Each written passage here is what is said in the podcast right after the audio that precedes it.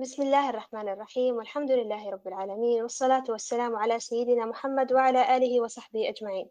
رب اشرح لي صدري ويسر لي أمري واحلل عقدة من لساني يفقه قولي. اللهم وجهنا لما خلقتنا له واصرفنا عما نهيتنا عنه ولا تشغلنا بما تكفلت لنا به. اللهم اجعلنا من جند الخير دلنا عليك أرشدنا إليك فهمنا عنك علمنا منك وأعدنا من مضلات الفتن ما أحييتنا. اللهم انصرنا بالإسلام وانصر الإسلام بنا واجعلنا حجة له لا عليه واجعله حجة لنا لا علينا. السلام عليكم ورحمة الله وبركاته. أهلا وسهلا بكم مستمعين الكرام في الحوارية السادسة والستين من برنامجكم برنامج تساؤلات على قناة المنتدى الفكري الشبابي فسيل. عنوان حوارتنا اليوم هو بحضرة الأم. نحو أم تربي على مكارم الأخلاق والقيم. الأم اللي كبرنا على دورها المهم وعظم ما تقدمه قدسية هذه الوظيفة. والعالم كله بمختلف ثقافاته ومجتمعاته متفق حول هذه الحقيقة.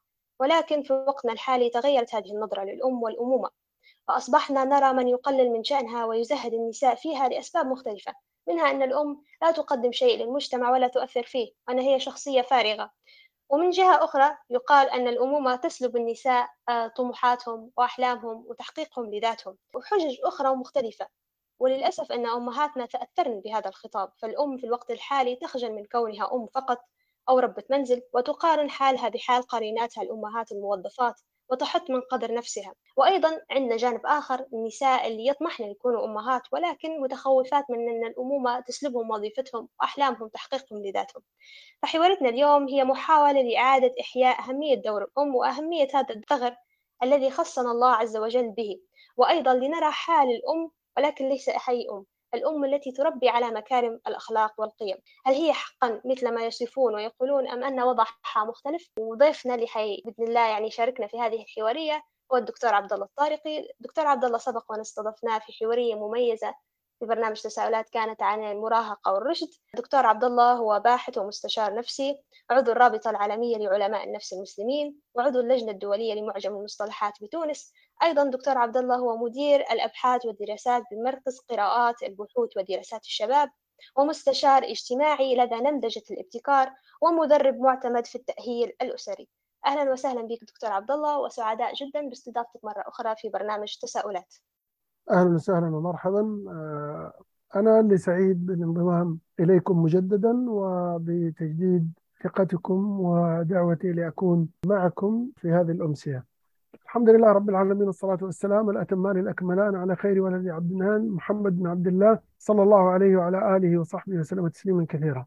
هذا العنوان بحضرة الأم نحن كثيرا ما نضطر فعلا إلى أن نتغنى بأمهاتنا وبما قدمنه لنا وذلك تغن مستحق وشكر لا بد أن نلهج به حياتنا كلها لأجل تلك التضحيات التي قدمتها أمهاتنا رضي الله عنهن وأرضاهن وجزاهن عنا خير الجزاء. لكني اليوم أريد أن أتجاوز مرحلة الثناء على الأمهات. والشكر لهن لأني أريد أن أخذكم إلى حضرة الأمهات لنجلس بهذه الحضرة لأجل أن نتحدث عن أمر ما. الأم هي التاريخ الذي مهما كتب عنه فلن تطاله حروف الكذب فهي مسيرة تاريخية يشهدها كل حي. وهي سر لا يكشف سره إلا لكل ابن. بالمناسبة أنا نشرت هذا الكتاب وجعلت آه، ولدي الأكبر آه، لأن قلمه أفضل من قلمي جعلته يكتب تقديم آه، أو مقدمة صغيرة للكتاب. أبو عبد الرحمن. بارك الله فيه اللهم آمين. الأم لو قلنا إنها الجديرة بأن تكون مشروعا وطنيا فإن كل مشاريع التربية والإعداد لأوطاننا نحو مستقبلها الواعد وغدها المشرق لا لا بد أن تبدأ من الأم إذ حياة كل الأحياء تبدأ من الأم والأم وحدها. الأم في كل شيء أهم ما فيه. ألم ترى أن الله سبحانه وتعالى قال هو الذي أنزل عليك الكتاب منه آيات محكمات هن أم الكتاب. وكأن الأمهات من الآيات كالأمهات من البشر. لا يعرف قدرهن إلا الراسخون. وأهل الزيغ والأهواء يضلون عنهن وعن قدرهن. فسبحان منزل الآيات وخالق الأمهات. لما أراد الله عز وجل أن يعظم مكة. دسهم دسهم بس الواحد بس قلت لك دسهم مرة أقولها بلي دسهم حطوا مي. لكن لكن هذا جيد أننا أننا عرفنا أنه معنا أمهات. سبحان الله فعلا صحيح. أنا أنا دليل. سررت جدا أنا سررت جدا بهذا. الحمد لله الحمد لله. الحمد الحمد لله. لله. لما أراد الله عز وجل أن يعظم مكة سماها أم القرى. لأن الأم في كل شيء هي أهم ما فيه. ولا يمكن أن تكون أن تكون مكة أعظم القرى والمدائن حتى تكون أما لها. وكل شيء أراد أردت أن تعظمه تسميه أما لأن الجميع يعود إليه. كما يعود الأطفال إلى أمهاتهم. أيتها الأخوات الفضليات وجميع الإخوة الحمل والولادة للمرأة صلاح وكمال. لذلك لما نادى زكريا ربه كما قال تعالى وزكريا إذ نادى ربه رب لا تذرني فردا وأنت خير الوارثين فاستجبنا له ووهبنا له يحيى وأصلحنا له زوجه. يقول الإمام الطاهر بن عاشور أي جعلها صالحة للحمل بعد أن كانت عاقرة. ولك أن تعمم المعنى في وأصلحنا له زوجة. إذا إن نسيت فلا أنسى. صديقا من الفضلاء أراد أن يغرد تغريدة فقال إن أردت أبناء عظماء فاجلب لهم أما عظيمة. حينها ستعطيك أبناء عظماء وسنرى اليوم كيف تكون تلك الرحلة. حافظ إبراهيم ما هو إلا يتيم رعته أمه سافرت به عبر قرى مصر ومدنها حتى صنعت منه شاعر النيل. حافظ إبراهيم لذلك لم يجد بدا من أن يلهج لها بتلك الكلمات التي هتف بها في أذن الكون وسمع العالم. وأخبر الدنيا كلها أن الأم مدرسة. الأم مدرسة إذا أعددتها أعددت شعبا طيب الأعراق. الأم روض إن تعهده الحياة بالري أورق أيما إيراق الأم أستاذ الأساتذة الأولى شغلت مآثرهم مدى الآفاق. بلغت كلمات حافظ إبراهيم أن خطت في وجدان كل ابن وخطت في دساتير الكتبة لشأن الأمهات ولأهمية الأم ومحوريتها لأنه عاش تجربة أم استطاعت أن تصنع منه عظيما لا يمكن أن ينساه الزمن. سامحوني أيتها الأمهات قبل أن أدخل إلى هذه إلى إلى هذا المحور. هل تتوقعين أن الله لم يكن قادرا أن يخلق هذا الولد إلا بك؟ كلا. أخبرنا الله عز وجل كيف خلق آدم عليه السلام. وأخبرنا كيف خلق حواء عليه السلام. إن الله سبحانه وتعالى لم يكن بحاجة للأمهات لأجل أن يخلق هؤلاء البشر الذين يتناسلون على الأرض اليوم.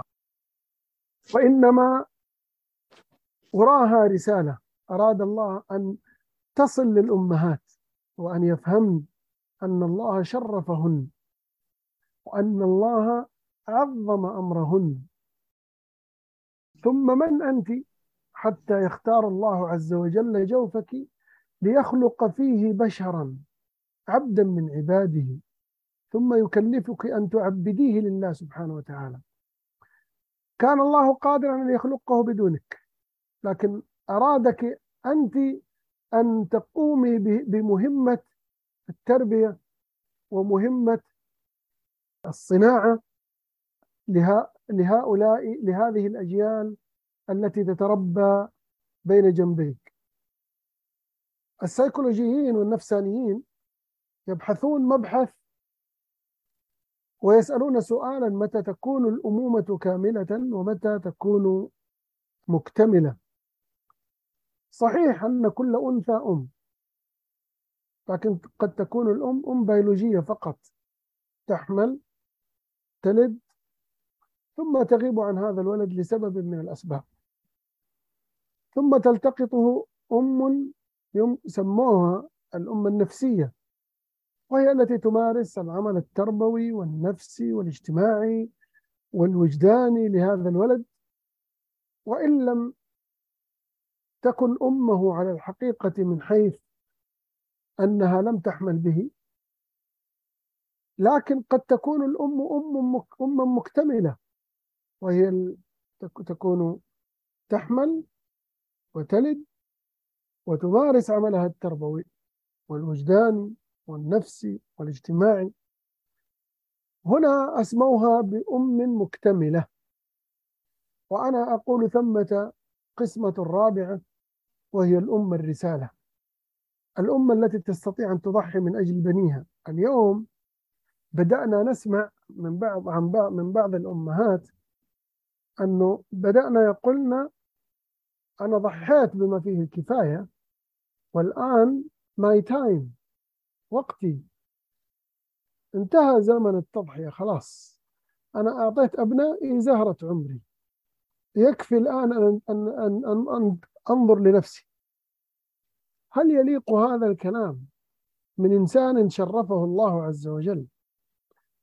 حتى في مسألة الخلق والتكوين التي هي من خصائصه عز وجل أراد الله عفوا أن تحصل في جوفك. ليس ذلك فحسب. وإنما أرسل الله عز وجل ملائكته لتنفخ الروح في ذلك الجنين وهو في جوفك.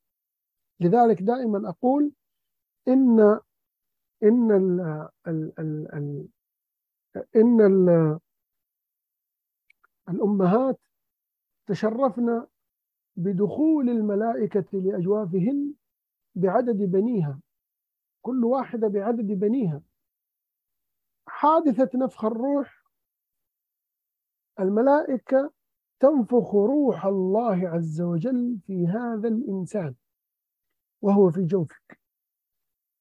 ثم بعد ذلك تستطيعين أن تتنازلي عن ذلك التشريف وتلك المهمة العظيمة لأجل دعوة مغرضة من هنا وهناك.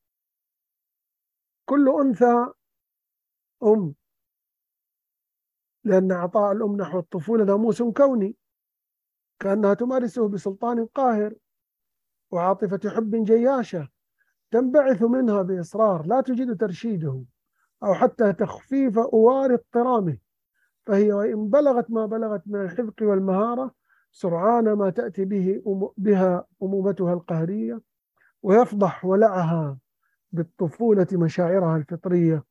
فكل فتاة أم. تكون مديرة تكون أستاذة تكون مسؤولة لتكن وزيرة طيارة أميرة مسؤولة رئيسة لتكن ما تكن. دائما ولعها بالأمومة يأتي بها لأجل أن تمارس هذه الفطرة الطبيعية التي لأجلها خلقها الله عز وجل. الدراسات الميدانية التي أجريت على فتيات الجامعات في أكثر من قطر عربي تثبت أن الفتاة لا ترى اكتمال تحقيقها لذاتها إلا من خلال ذلك المشروع الذي تتمناه أن تحتضن طفلا تربي طفلا ترضع طفلا تحمل بطفل.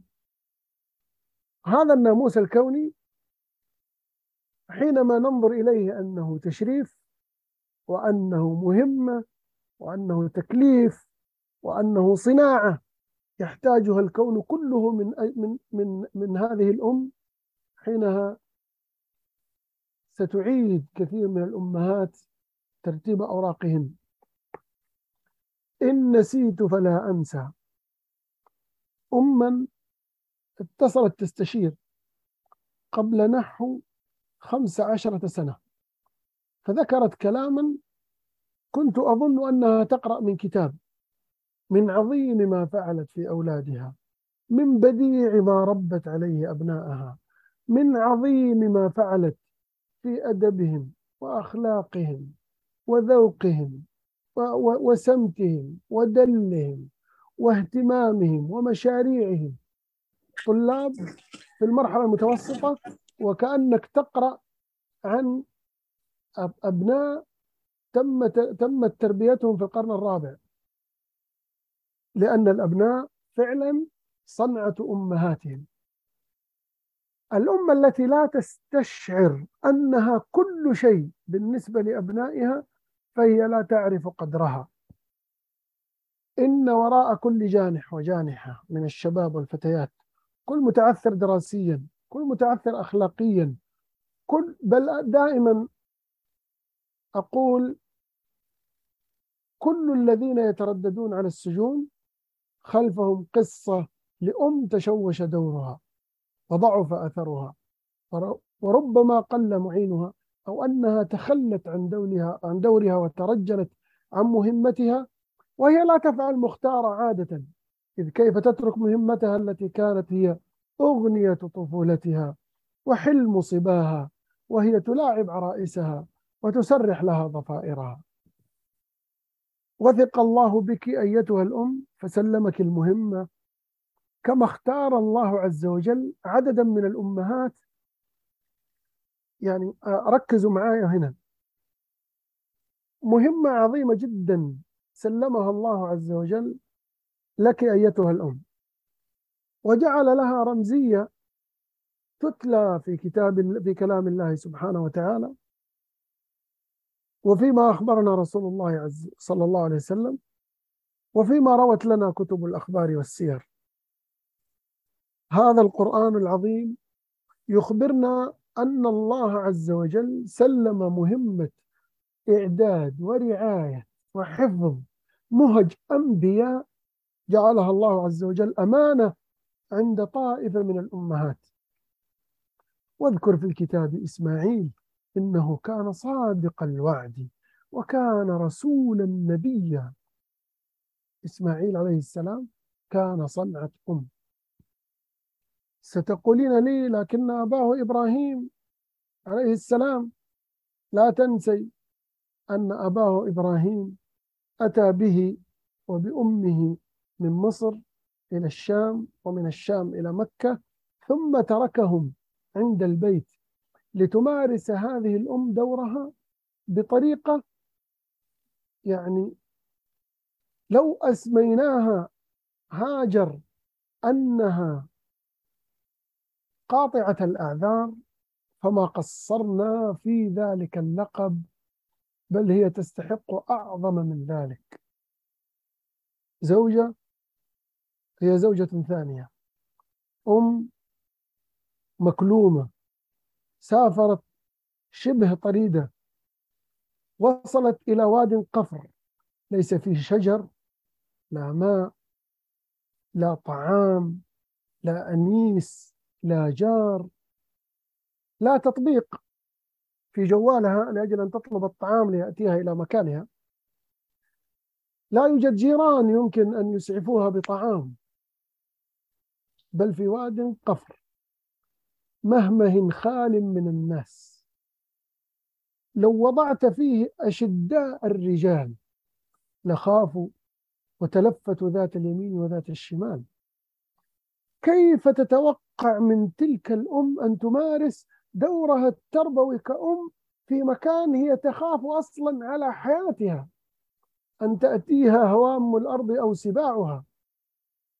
والله قامت بدورها خير قيام لأن ابن عباس رضي الله عنه أخبرنا كما في صحيح البخاري وهو يقص قصة آه، إسماعيل وأمه عليهم السلام لما جاءت جرهم وجاورت هاجر بمكة يقول يقول ابن عباس رضي الله عنه فلما شب الغلام أنفسهم كان نفيسا بينهم كان أفضل فتيانهم ولم لا يكون كذلك؟ وهو الذي تولى عنه أبوه بأمر من الله لتتفرد أمه بصناعته تربيته إعداده تنفيسه ونفاسته. لم يعد لامرأة عذر لم يعد لأم عذر. مطلقة أرمل زوجك بعيد قريب طريد شريد كل ذلك لا يهم. المهم أن تعرفي أن مقامك حيث أقامك وأنه ما اختارك لتكوني أما إلا لأنه يريد منك رسالة. غير مأذون لك بأن تتخلي عنها لأن هاجر لم تتخلى عنها. الطفل الثاني موسى عليه السلام. وأوحينا إلى أم موسى أن أرضعيه افتح القرآن كله من الغلاف إلى الغلاف.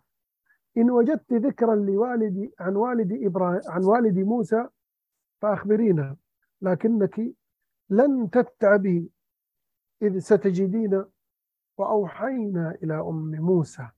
لن تجدي إلا أم موسى. وقصة موسى هي التي ملأت القرآن.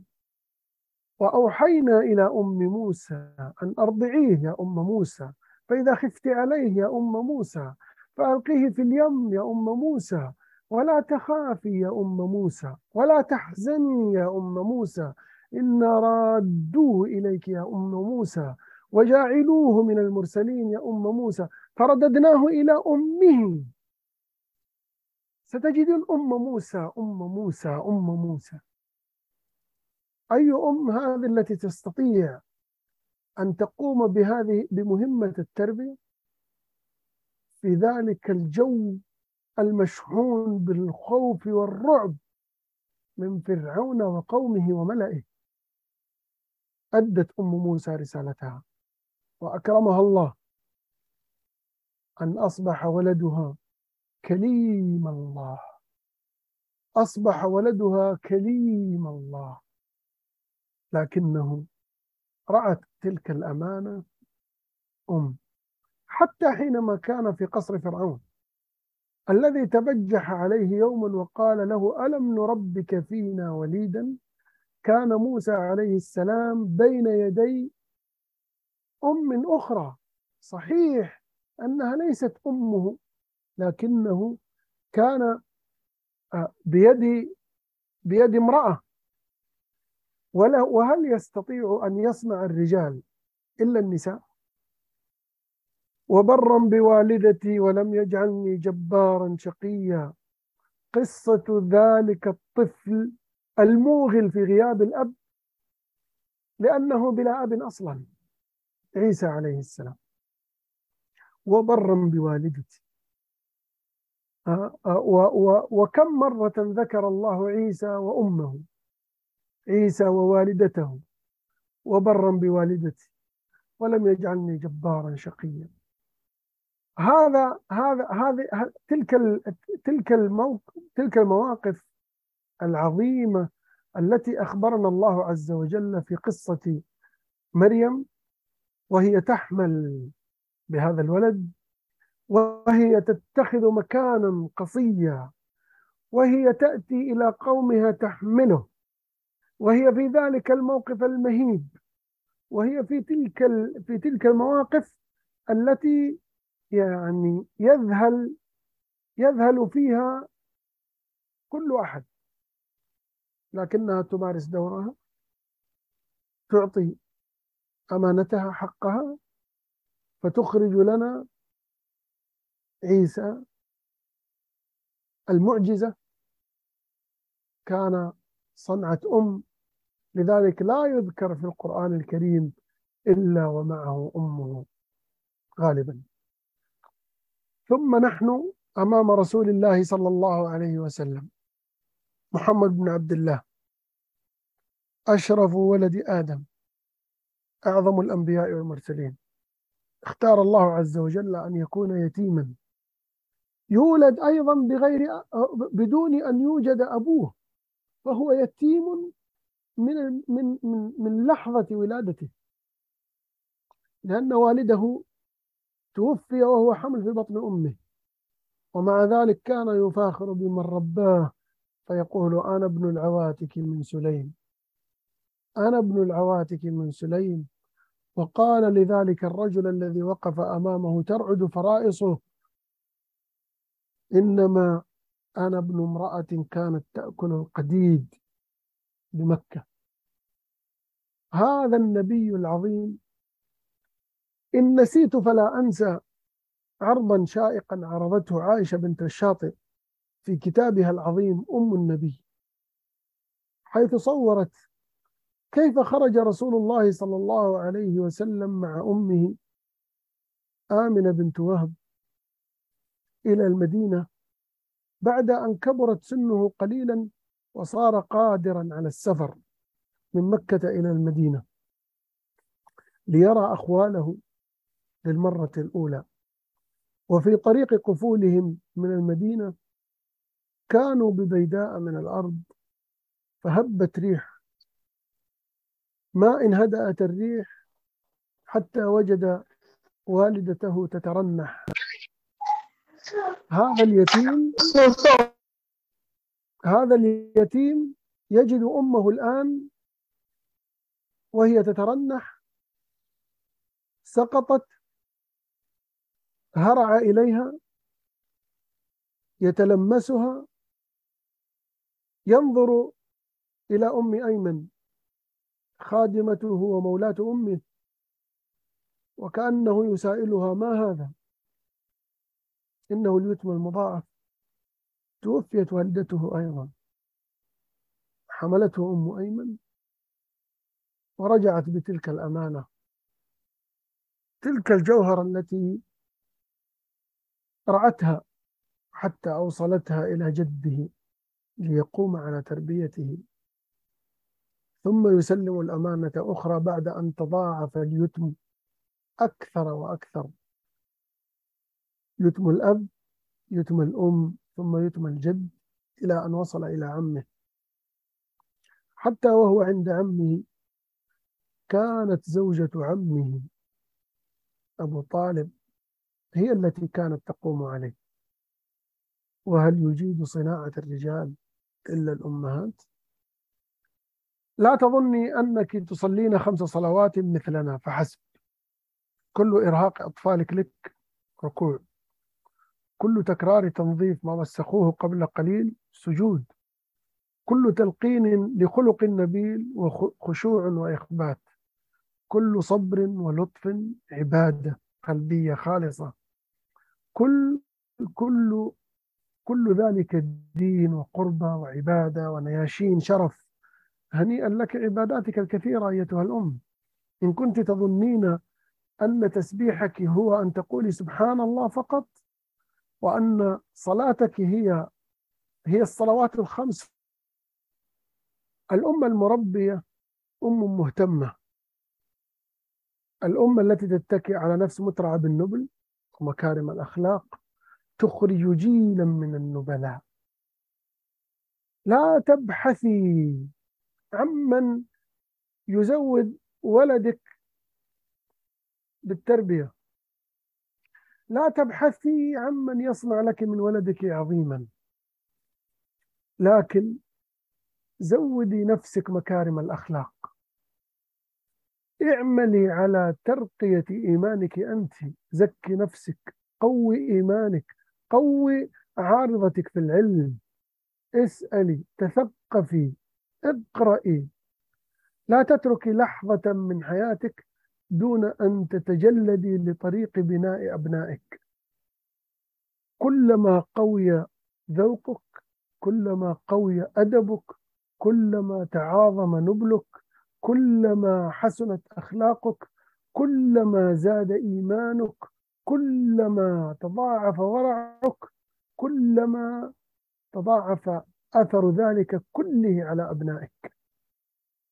وكلما تخففت من النبل كلما تخفف منه أولادك. لا يلزم من هذا كله أن تكوني مثقفة أو دكتورة أو عالمة لكن أن تكوني حاضرة. لا تغيبي. احضري. كوني موجودة. ال ال ال ال ال الحضور الحضور الذي تحدثت عنه آه، تحدث عنه سعيد النورسي يقول أخبرتني أمي أنها ما أرضعتني رضعة إلا وهي على وضوء فوجدت أثر ذلك على حياتي. يا الله يا الله ما أرضعتني رضعة إلا وهي على وضوء يقول فوجدت أثر ذلك على حياتي. كيف كيف كيف كانت تفكر هذه الأم؟ كيف حضر هذا في ذهنها؟ كيف فكرت هذا التفكير؟ كيف كانت كانت تريد أن يكون هذا مما يؤثر على ولدها؟ كيف؟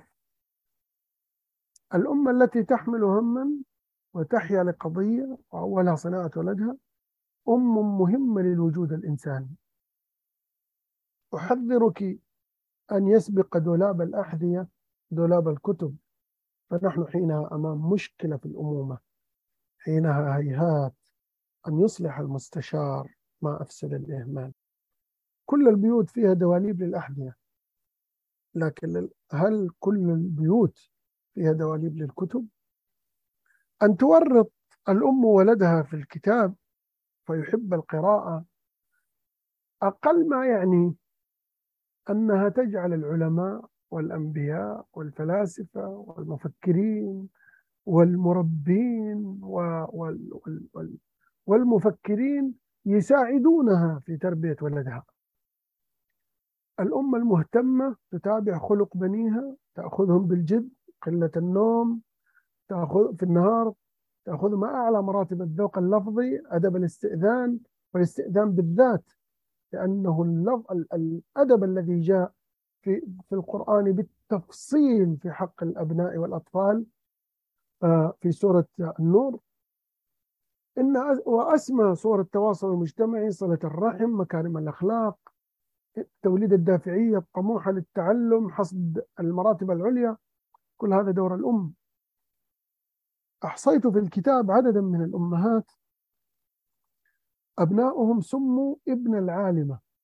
ابن العالمة فلان الفلاني ابن العالمة فلان الفلاني ابن العالمة لأن لأنهم استطاعوا أن أن يخرجوا أولئك النماذج. هاجر هاجر قاطعة الأعذار. في هذا الوادي الموحش المقفر استطاعت أن تدور قصتها وتكتبها على لوح لا يناوشه الزمن بهرم ولا بلا. بل بقي مسطرا وسيبقى مسطرا في وجدان كل الأمهات الحرائر. أم أنس رضي الله عنه جاءت إلى النبي صلى الله عليه وسلم قالت له إن ما من أحد من المدينة إلا وأتحفك تحفة أهداك هدية أعطاك أمر شيئا أنا ما عندي إلا ابني هذا خذه فليخدمك. وما أجمله من حظ وقع فيه هذا هذا الغليم أن يكون خادما لرسول الله صلى الله عليه وسلم. أم حذيفة قالت لولدها يوما متى عهدك بالنبي صلى الله عليه وسلم؟ فقال لها ما لي به من عهد. يعني من زمان ما ما ذهبت إلى النبي صلى الله عليه وسلم. قال فهمت بي أرادت أن تضربه قال فقلت لها دعيني الآن أذهب إلى رسول الله صلى الله عليه وسلم. فقالت له اذهب إلى رسول الله صلى الله عليه وسلم ولا ترجع حتى يدعو لك ولأمك. ذهب حذيفة فإذا به يدخل المسجد على صلاة المغرب. فصلى مع رسول الله صلى الله عليه وسلم المغرب. ظن أن رسول الله صلى الله عليه وسلم سيخرج لكن رسول الله ما خرج. صلى الله عليه وسلم. ظل يصلي حتى أذن العشاء حتى دخل وقت العشاء. صلى معه العشاء. هنا انتظر الغلام حتى يخرج رسول الله صلى الله عليه وسلم وفعلا تبعه حذيفة. فانتبه النبي صلى الله عليه وسلم أن حذيفة يتبعه فالتفت إليه وهو يتبسم وقال ما تريد يا حذيفة غفر الله لك ولأمك. وضحك صلى الله عليه وسلم وكأنه يريد أن يخبره أنه علم من فوق سبعة أرقعة ما الذي أتى به. أم محمد بن حاطب قال تناولت قدرا هو يخبرنا. تناول قدرا لس لسعه القدر. إحنا نقول لسعت قدر. لسعه القدر فاحترقت يده. فأخذته أمه وجارت به إلى رسول الله صلى الله عليه وسلم فوضع النبي صلى الله عليه وسلم يده عليه وقال اللهم رب الناس أذهب الباس اشفي أنت الشافي لا شفاء إلا شفاءك شفاء لا يغادر سقما. فلما خرجت من عند رسول الله صلى الله عليه وسلم سألها ماذا كان يقول هذا الرجل؟ آه، فأخبرته. أما أبا الحسن الندوي أو الندوي لأن النسبة إلى ندوة العلماء يخبرنا أبو الحسن أنه يقول كانت لم تكن طفولتي مرجوة. كان أبو الحسن يقول كنت أسوأ وأقل أطفال عائلتي يعني آه، ذكاء. وكنت أضحوكة العائلة. وكان ذلك يعني يزعج والدتي كثيرا ويحزنها لكنها أفرغت كل ما تريد أن يتحقق في ولدها على سجادة صلاتها.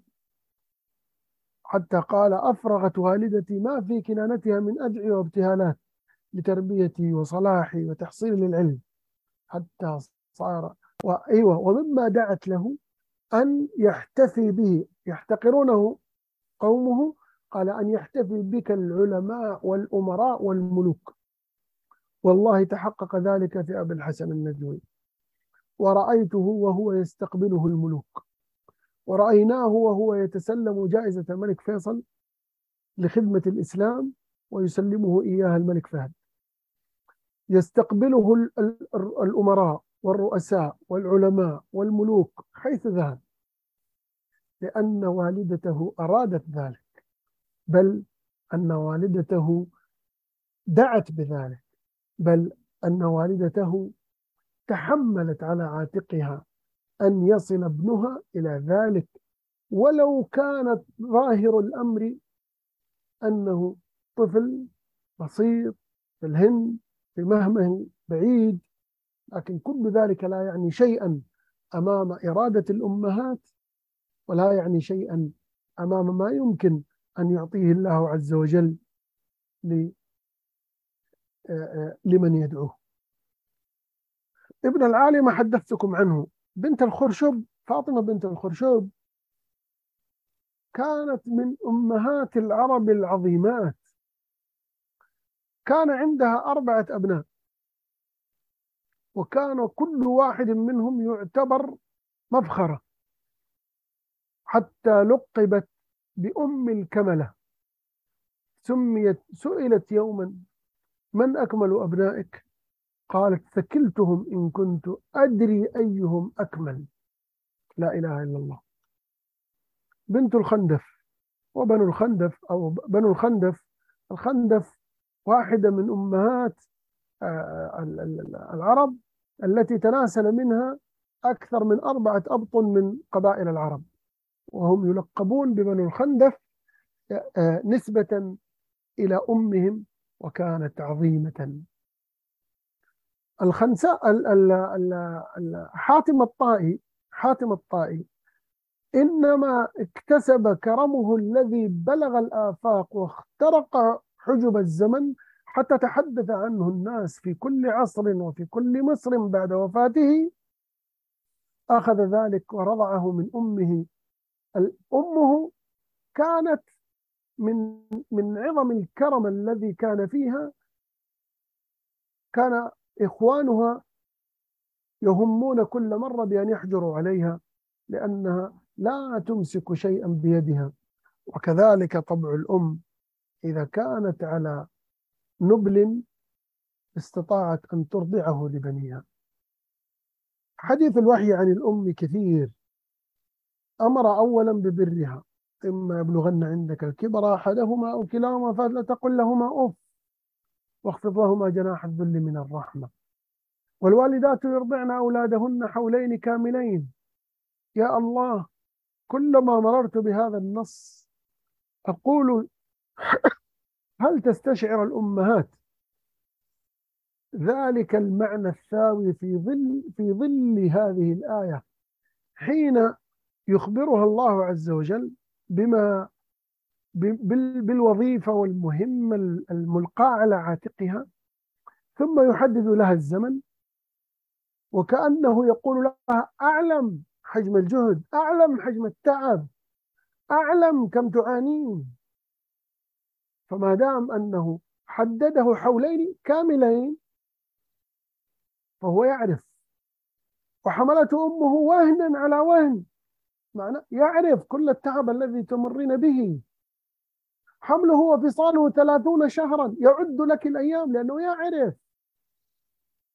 أعطاك المهمة وهو يعرف مقدارها يعرف ثقلها ويعرف جزاءها. يا الله! في الدنيا يقول لها يقول ذلك إلزم رجليها فثم الجنة. هذه التي في الدنيا رجلها في الجنة أو تحت رجلها الجنة. كيف في الآخرة؟ هل ستكون في النار؟ يا أمهات افهموا. ما يمكن. هل أنت والدة أو أم؟ الوالدة لها البر. مهما كانت سيئة غير سيئة أخذت دورها قصرت أحسنت يجب لها البر. بل حتى لو كانت على غير دين الإسلام يجب لها البر. ولذلك القرآن تحدث عن مريم في سياق كونها أنها ولدت.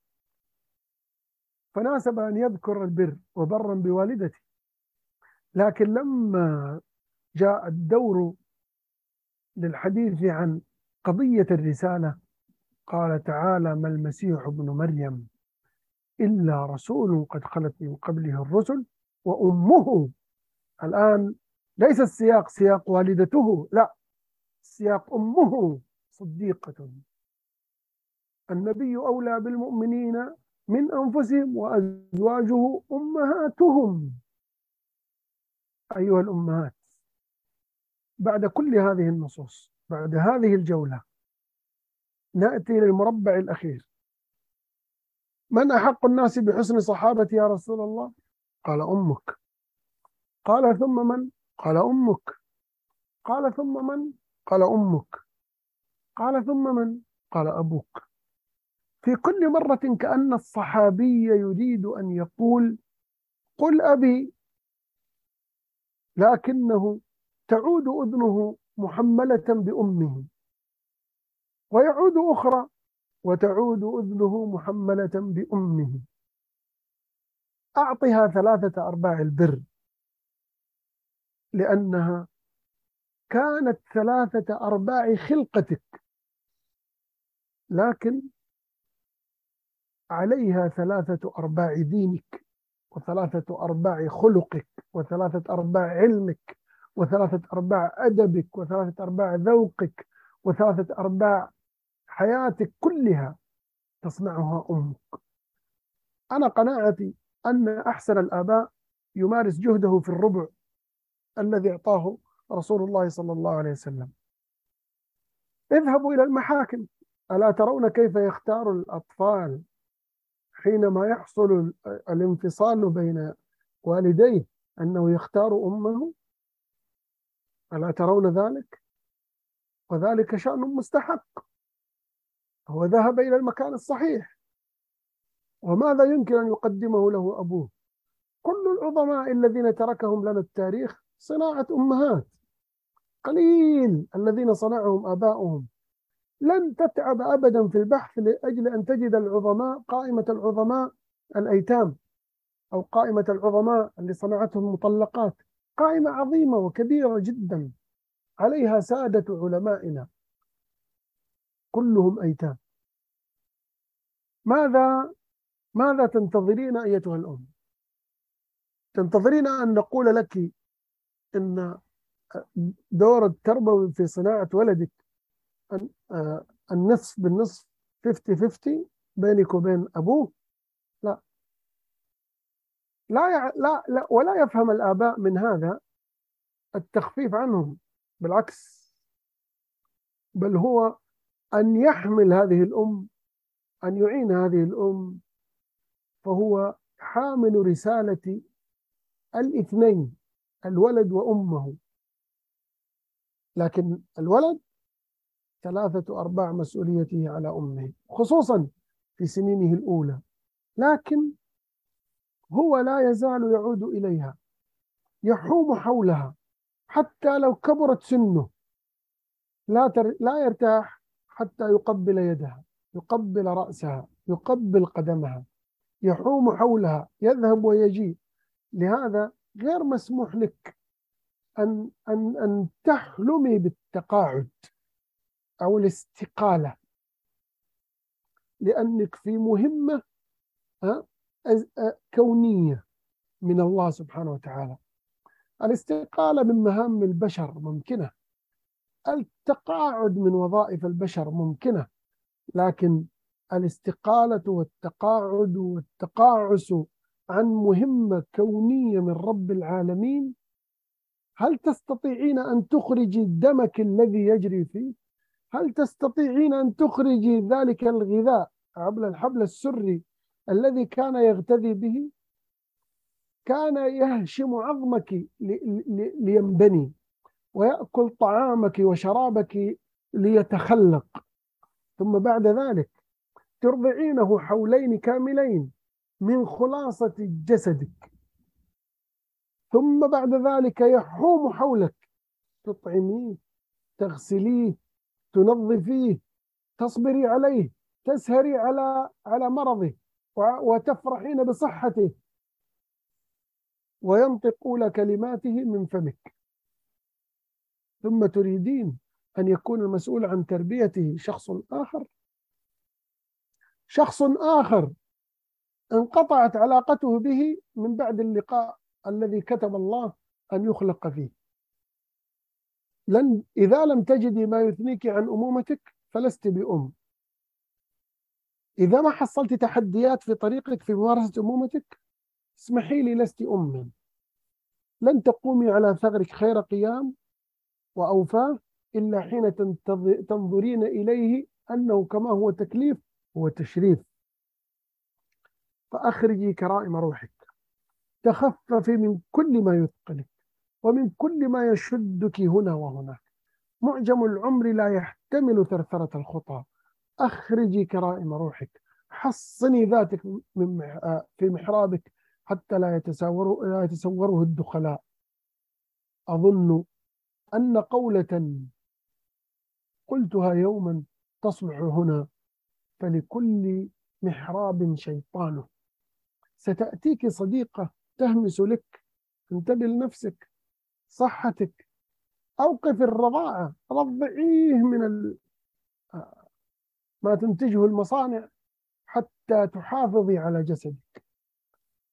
توقفي عن مثل هذا الإنهاك. شياطين الإنس والجن سوف يحدثونك زخرفا من القول غرورا. لكل محراب شيطانه فحصني محرابك. كوني صالحة ليكونوا صالحين. صحيح أن الله قد يخرج الحي من الميت. العكس لكن القياس أن الصالحة تلد الصالحين والفاجرة تلد مثلها. تأمل كيف استدل نوح عليه السلام بهذا الأصل فقال ولا يلد إلا فاجرا كفارا. أتذر على الأرض من الكافرين ديارا؟ إنك إن تذرهم يضلوا عبادك. ولا يلدوا إلا فاجرا كفارا. آخر شريحتين أدوات تربوية الدعاء لا تتوقعي أنه هذا آخر. يعني بعض الناس يقول أنا سويت كل شيء والباقي على الله. لا كله على الله أصلا. أنت لم تصنع شيئا إلا بإ- بإذن الله. إذا فتح الله لسانك بالدعاء لأبنائك في سجودك في ثلث الليل الآخر إن نسيت فلا أنسى. أحد الآباء اتصل بي. قال ولدي أتعبني ولدي ولدي ولدي ولدي ولدي ولدي. وشكى شكوى عريضة. فسألته. هو من سكان مكة معنا. قلت له يا أبا فلان هل تعرف الملتزم؟ الملتزم المكان الذي لا ترد فيه دعوة بين الباب باب الكعبة والحجر الأسود. قلت له هل فكرت يوما أن تذهب في ثلث الليل الآخر وتلزق بطنك وصدرك وخدك وذراعيك على الملتزم وتبكي على ربك هناك لأجل ولدك؟ هل فكرت؟ بكى لأن الفكرة كأنه للتو يسمعها. كم مرة بللنا الأرض ندعو لأبنائنا؟ نبكي. كم مرة تحينا ثلث الليل الآخر؟ ثلث الليل الآخر ال- الوقت الذي يقول الله فيه هل من داع ننام فإذا صحونا رفعنا دعوة دعوة عريضة أن الزمان قد فسد وأن التقنيات أفسدت الأبناء وأن ألم نفكر أن النو أن نومنا والله في في السماء الدنيا أيضا أفسد الأبناء؟ التحصين. كل أم لا تحصن ولدها اليوم في هذا الزمن ثلاث مرات تسمح لي مقصرة مقصرة مقصرة. من لحظة ما خرج الولد من بطنك صاح تلك الصيحة لأن الشيطان نخس خاصرته وأخبره بأنه بدأت الرحلة. ثم أم- أمرنا بأن نؤذن في في أذنه لأجل أن نحصنه من هذا الخصم. لذلك الأمة التي لا تحصن ولدها ثلاث مرات تركته فرصة للشياطين الإنس والجن. تحصنه فجرا تحصنه مساء وتحصنه عند نومه. النصح بلطف. نمو المعارف والمهارات. لا بد أن أن تتعلمي. قوا أنفسكم وأهليكم نارا. ال- الجنة عند أقدام الأمهات.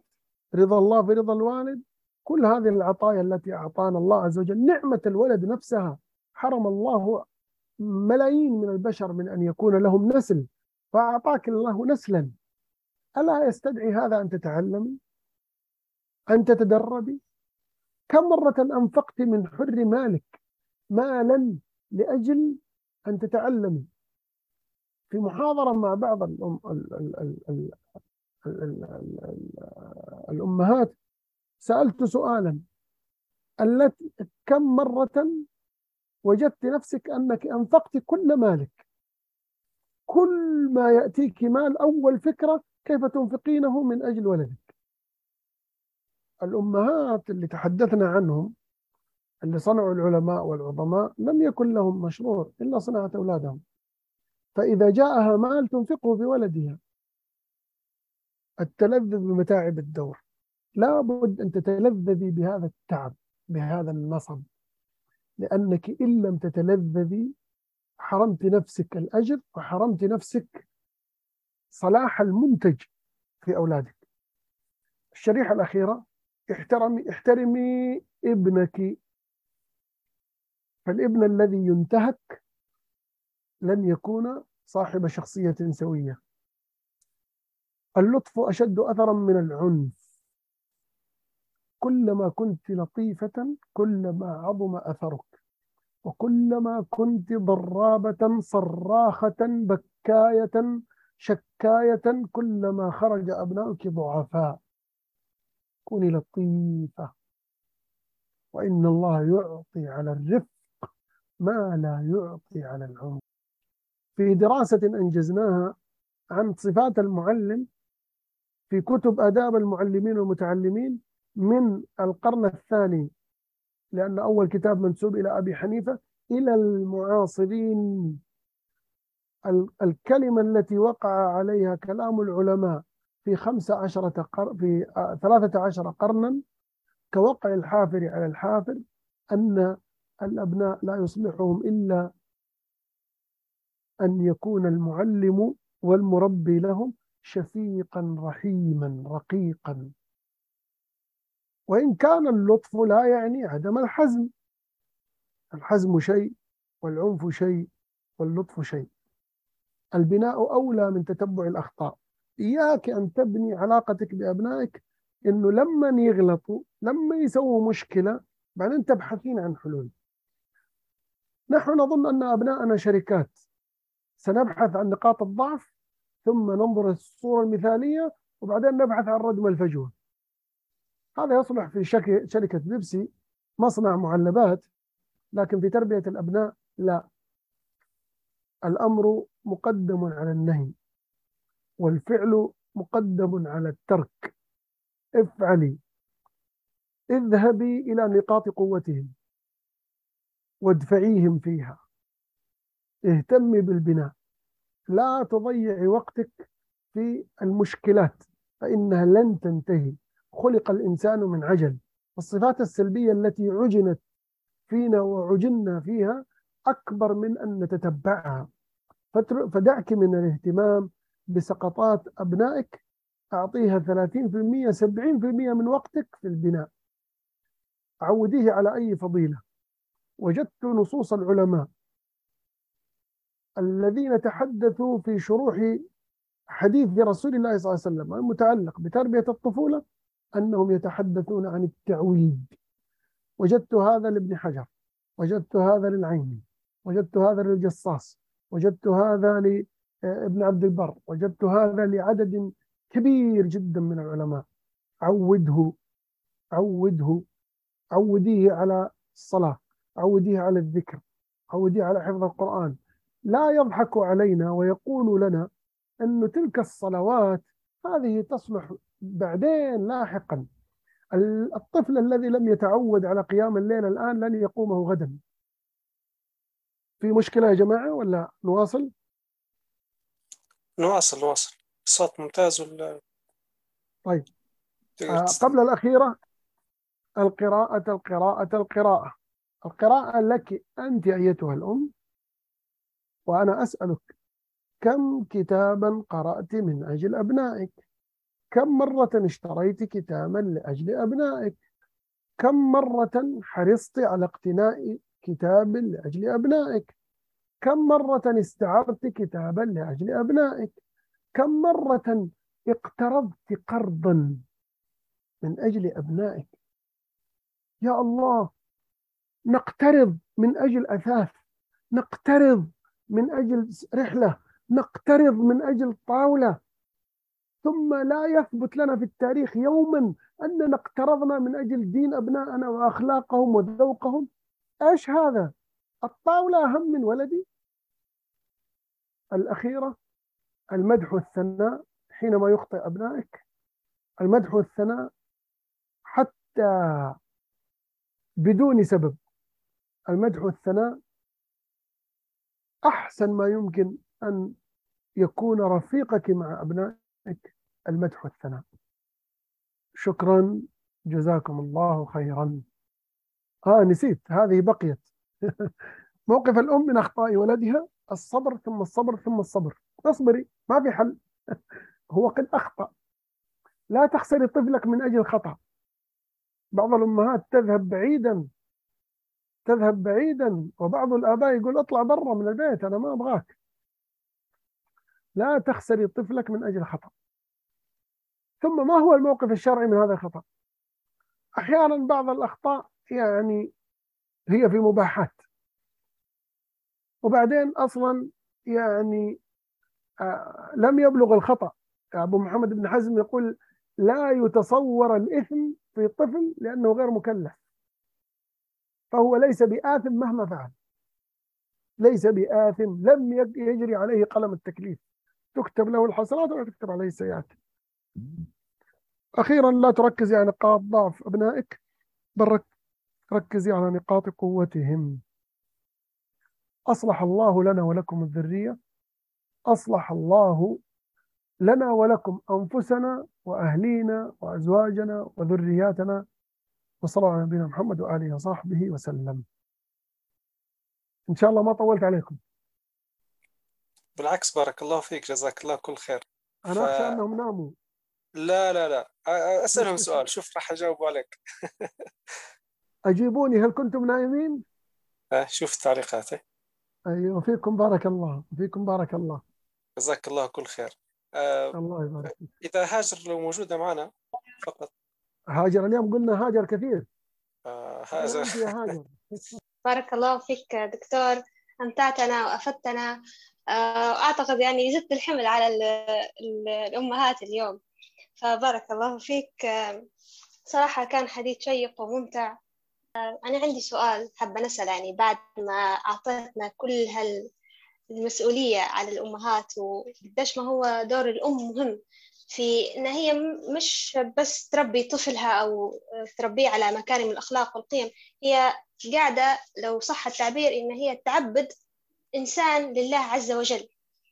هل ممكن صحيح التعبير هدايا؟ أي نعم صحيح. صحيح. الأ- الأم هي أصلا تحمل هذه الأمانة. أمانة تعبيد هذا الطفل لله عز وجل.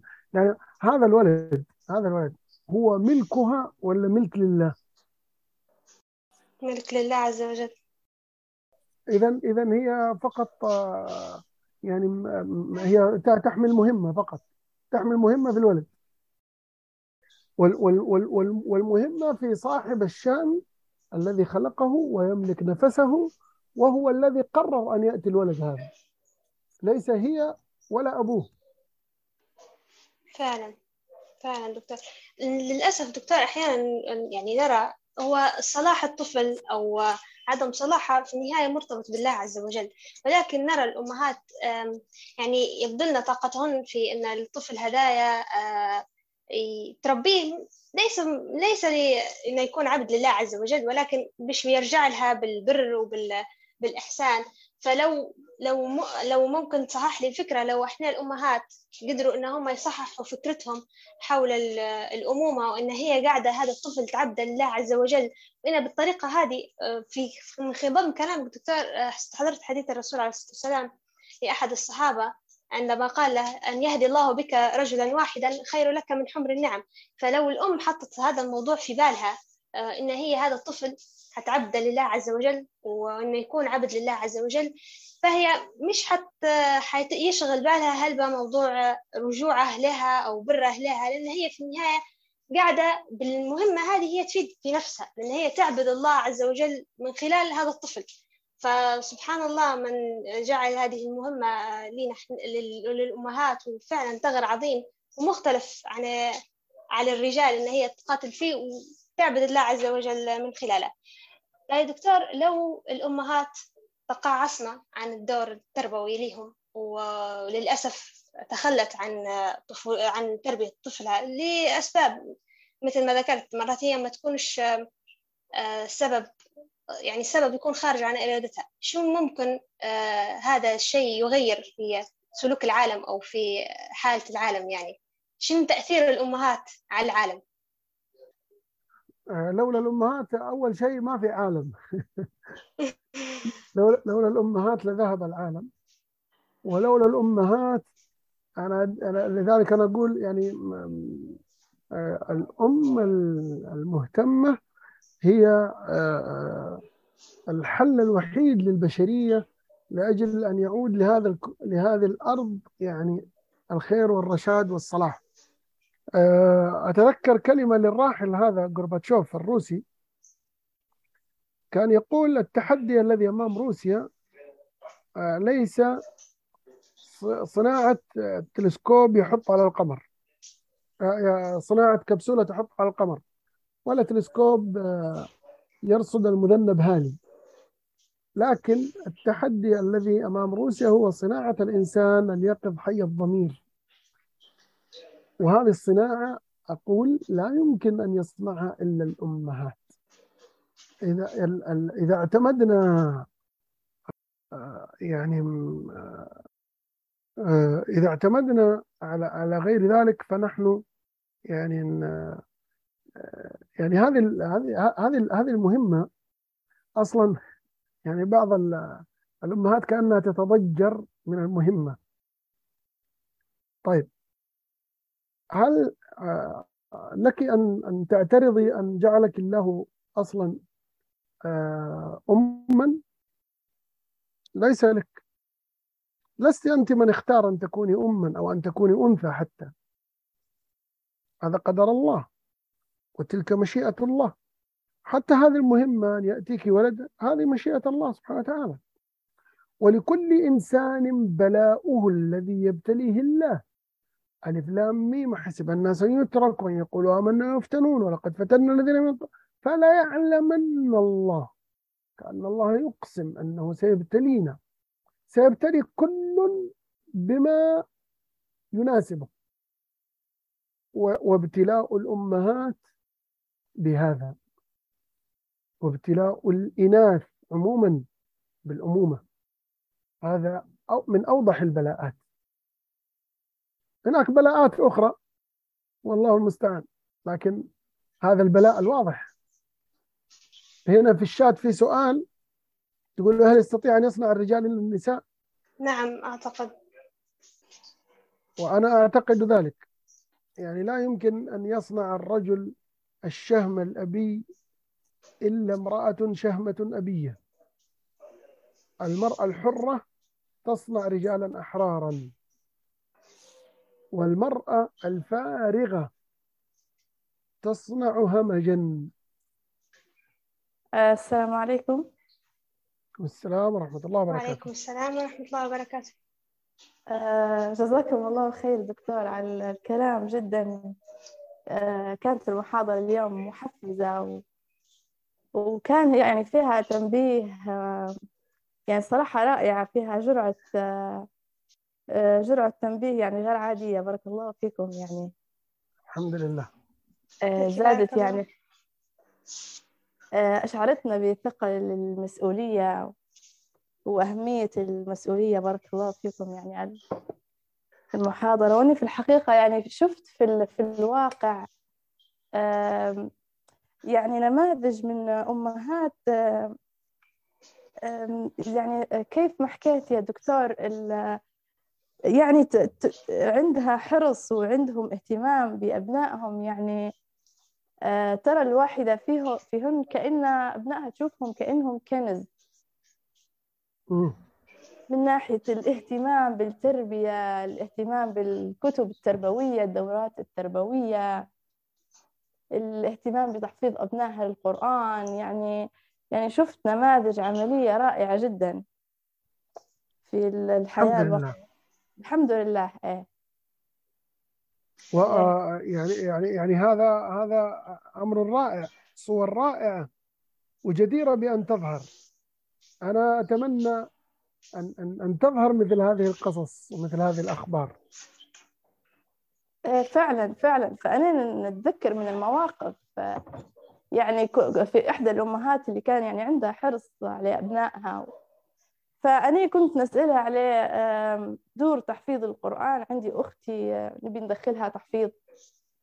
فسألتها عن مكان قالت لي قالت لي في قالت لي مكان لكن شوية فيه مسافة وفيه توصيل يعني بعيد شوية. فقلت لها يعني المكان هذا بعيد. فهيك نتذكر الكلمة اللي قالتها لي. قالت قالت لي أنت مدام آه، بتبني وبتأسسي إنسان ما عادش تفكري هذا بعيد وهذا قريب خلاص أنت والله. هذه مهمة ولازم يعني ما عادش تفكري هذا بعيد وهذا قريب خلاص أنت توا في طور بناء في طور صناعة إنسان يا الله يا الله فعلا يعني كلمة جدا جدا كل ما نتذكرها في بالي الكلمة هذه قلت لي لا ما عادش تفكري هذا قريب وهذا بعيد وهذا صعب وهذا مواصلات خلاص انت تأسسي في إنسان يعني انت. عليك مسؤولية وفعلا عندها حرص. يعني الله يبارك على ال- على أبنائها على تعليمهم يعني تحفيظهم. القرآن. الله يعني جدا جدا النماذج هذه أنا أثرت فيها في في حياتي. رائع رائع الله. رائع. أنا أنا أنا أنا س س س يعني آه، سأداخل معك آه، استاذه أسماء. آه، نعم تفضل أستاذة أسماء لو حابة عندك مداخلة. ال- ليست هي التي كانت تتحدث؟ لا الأستاذة حياة اللي كانت تتحدث. تفضل ها دكتور لو عندك تعليق على الموضوع. أي نعم. آه، بس هي فرغت؟ أعتقد نعم. طيب. ال ال ال نعم نعم فرغت. أي نعم. آه، من من القصص آه، ال- ال- الجديرة بأن تظهر. كان عندنا هنا كنت أشرف على مشروع بحثي فكان من ضمن المشروع أنه لابد أن نجري آه، اتصالات على أمهات محتضنات للأطفال ال- اللقطة مجهولي الأبوين. طبعا صار في نظام هنا في ال- ال- في المملكة أنه اللقيط آه، تذهب به آه، في جمعية عندها الصلاحية الوحيدة هي في على مستوى المملكة تأخذ هذا اللقيط وتوفر له أما بديلة هذه الأم من خلال مواصفات معينة. الأولوية للأمهات آه، للنساء العقيمات اللائي لا يلدن متزوجة ومحرومة من الولد. آه، ويساعدونها طبيا آه، حتى تستطيع أن ترضع الطفل. ثلاثين أم اتصلوا عليهم. واحدة اتصلوا عليها ما ردوا عليها ما ردت على المكالمة. اليوم الثاني اتصلوا ردت. تدرون ماذا قالت؟ قالت بالأمس اتصلتم ما رديت. لأن ابني ابني يعني الطفل هذا المحتضن. ابني كان مستيقظا. ولا يمكن أن ألتفت أو أنتبه أو أهتم بأي أحد ما دام ابني مستيقظ. لا إله إلا الله. طيب وماذا نقول للأمهات اللي قاعدين في الواتساب والفيسبوك والتليجرام وال- وتاركين أولادهم؟ طيب آه، أم أخرى اتصلوا عليها فقالت أنا للتو رجعت من المستشفى. هي عقيم. لما احتضن الطفل سبحان الله حملت. قدر الله أسقطت جنينها. ذهبت للمستشفى آه، آه، آه، للتنظيف. جلست فقط أربع ساعات. ثم قالت لهم قالوا لها لا لازم تجلس يوم كامل. قالت لا أستطيع. إيش في عندك؟ إيش قالت أنا عندي في البيت في شيء عظيم في البيت. إيش في؟ قالت تركت ولدي. هذا الطفل المحتضن ليس ولدها. تقول كأني جلست بعيدا عنه أربع سنوات. وهي أربع ساعات. وأخرى اتصلوا عليها قالت والله لا أخرج من بيتي أبدا إلا لأصعب الأمور. التي لا يمكن إلا لازم أن أخرج فقط من يوم جاء من يوم احتضنت هذا الطفل. أخرى تقول لما جاء اتصلت علي الجمعية قالوا لها تعالي خلاص أنت جاءت الموافقة على- عليك أنك تستلمي هذا الطفل. قالت جلست يومين لا أستطيع أن أذهب إليهم. قالت من شدة هول الموقف وعظم المسؤولية قلت جلست أبكي يومين حتى استطعت أن أذهب وأستلم الطفل. في الزوايا خبايا وفي النساء بقايا. نعم. تفضلي بارك الله فيك دكتور. تمام إلى حين آه، تستطيع الأستاذة أسماء المشاركة. دكتور سبحان الله وأنت تحكي على هذه الأمهات العظماء يعني العظيمات اللي يعني ليس أطفال وهنا نرجع للنقطة الأولى كيف أن كل أنثى هي تولد أم بالفطرة فسبحان الله من وضع هذا الشعور آه، في الأمهات ولكن دكتور حاليا نوهت أنا في البداية آه، إن للأسف بسبب تغير العالم حاليا أصبحنا نسمع في أصوات يعني تزهد في الأمومة. وتحاول إن هي تقلل من شأنها وتحذر في الأمهات منها وأن هذه الأمومة تسلب منكم جهدكم وعمركم وطاقاتكم. صحيح هذا الكلام يعني مش كلام ناس يعني أهل الإسلام ولكن للأسف أصبح يؤثر فينا يصبح يؤثر في طائفة كبيرة من النساء المسلمات. يعني حتى أصبحت بعض السيدات تخجل من كونها أم وتقارن نفسها بصديقاتها اللي هم يشغلوا وظائف وتحس إن هي الأمهات اللي يحسوا هذا الشعور كيف ممكن إن إحنا نقول لها لأ؟ راهو أنت يعني أكثر كلام بأن أنت راهو أمامك وظيفة عظيمة. يعني أنت لما تشغلي في هذه المهمة العظيمة راك أنت مش شخص فارغ أنت شخص وراك حمل ومسؤولية. لما هي تكون أم وتستعد إن هي تكون أم راه هي حت نفسها وتحاول إنها توعي نفسها فكيف ممكن نواجه إحنا هذه الحملة الشرسة على الأمهات؟ وللأسف أصبحنا نرى أثرها على الأمهات. أي نعم. هو للأسف كما ذكرت أن لكل محراب شيطانه. فلا نتوقع يوم بل أنا أقول معيار معيار أن هؤلاء الأمهات يسرن في الطريق الصحيح أن يوجد هؤلاء المفسدين والمشاغبين. لأنه إذا لم يوسوس لك الشيطان فاعلم أنك لا تصلي. فأنت تحتاج أن أن أن يعني وجود هؤلاء الشياطين في طريق الأمهات دليل على أن الأمومة شأن عظيم.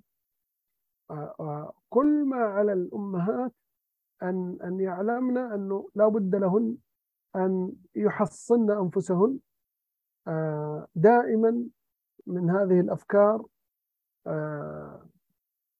لأنه لن يجني الويلات من ترجلهن عن مهمتهن إلا هن. يعني الخسران الوحيد هي الأم حينما لا تمارس دورها. لأنه غدا هذا الولد سيصبح وبالا عليها. السلام عليكم دكتور عبد الله ممكن عندي مشاركة بالخصوص يعني يعني تقريبا على نفس الكلام اللي كان يثار الآن حول النظرة الغربية أو الأفكار الواردة اللي تشكك الأم في دورها. في القيام بذلك. أنا طبعا شاب ولست أم لكن سبحان الله يعني الأسبوع الماضي يعني كنت في يعني جالس في أحد الكافيهات الدراسة. كان يعني كان بيجا يعني الطاولة اللي جنبي كان فيها يعني نساء يعني من الخليج واضح من اللهجة تبعهم.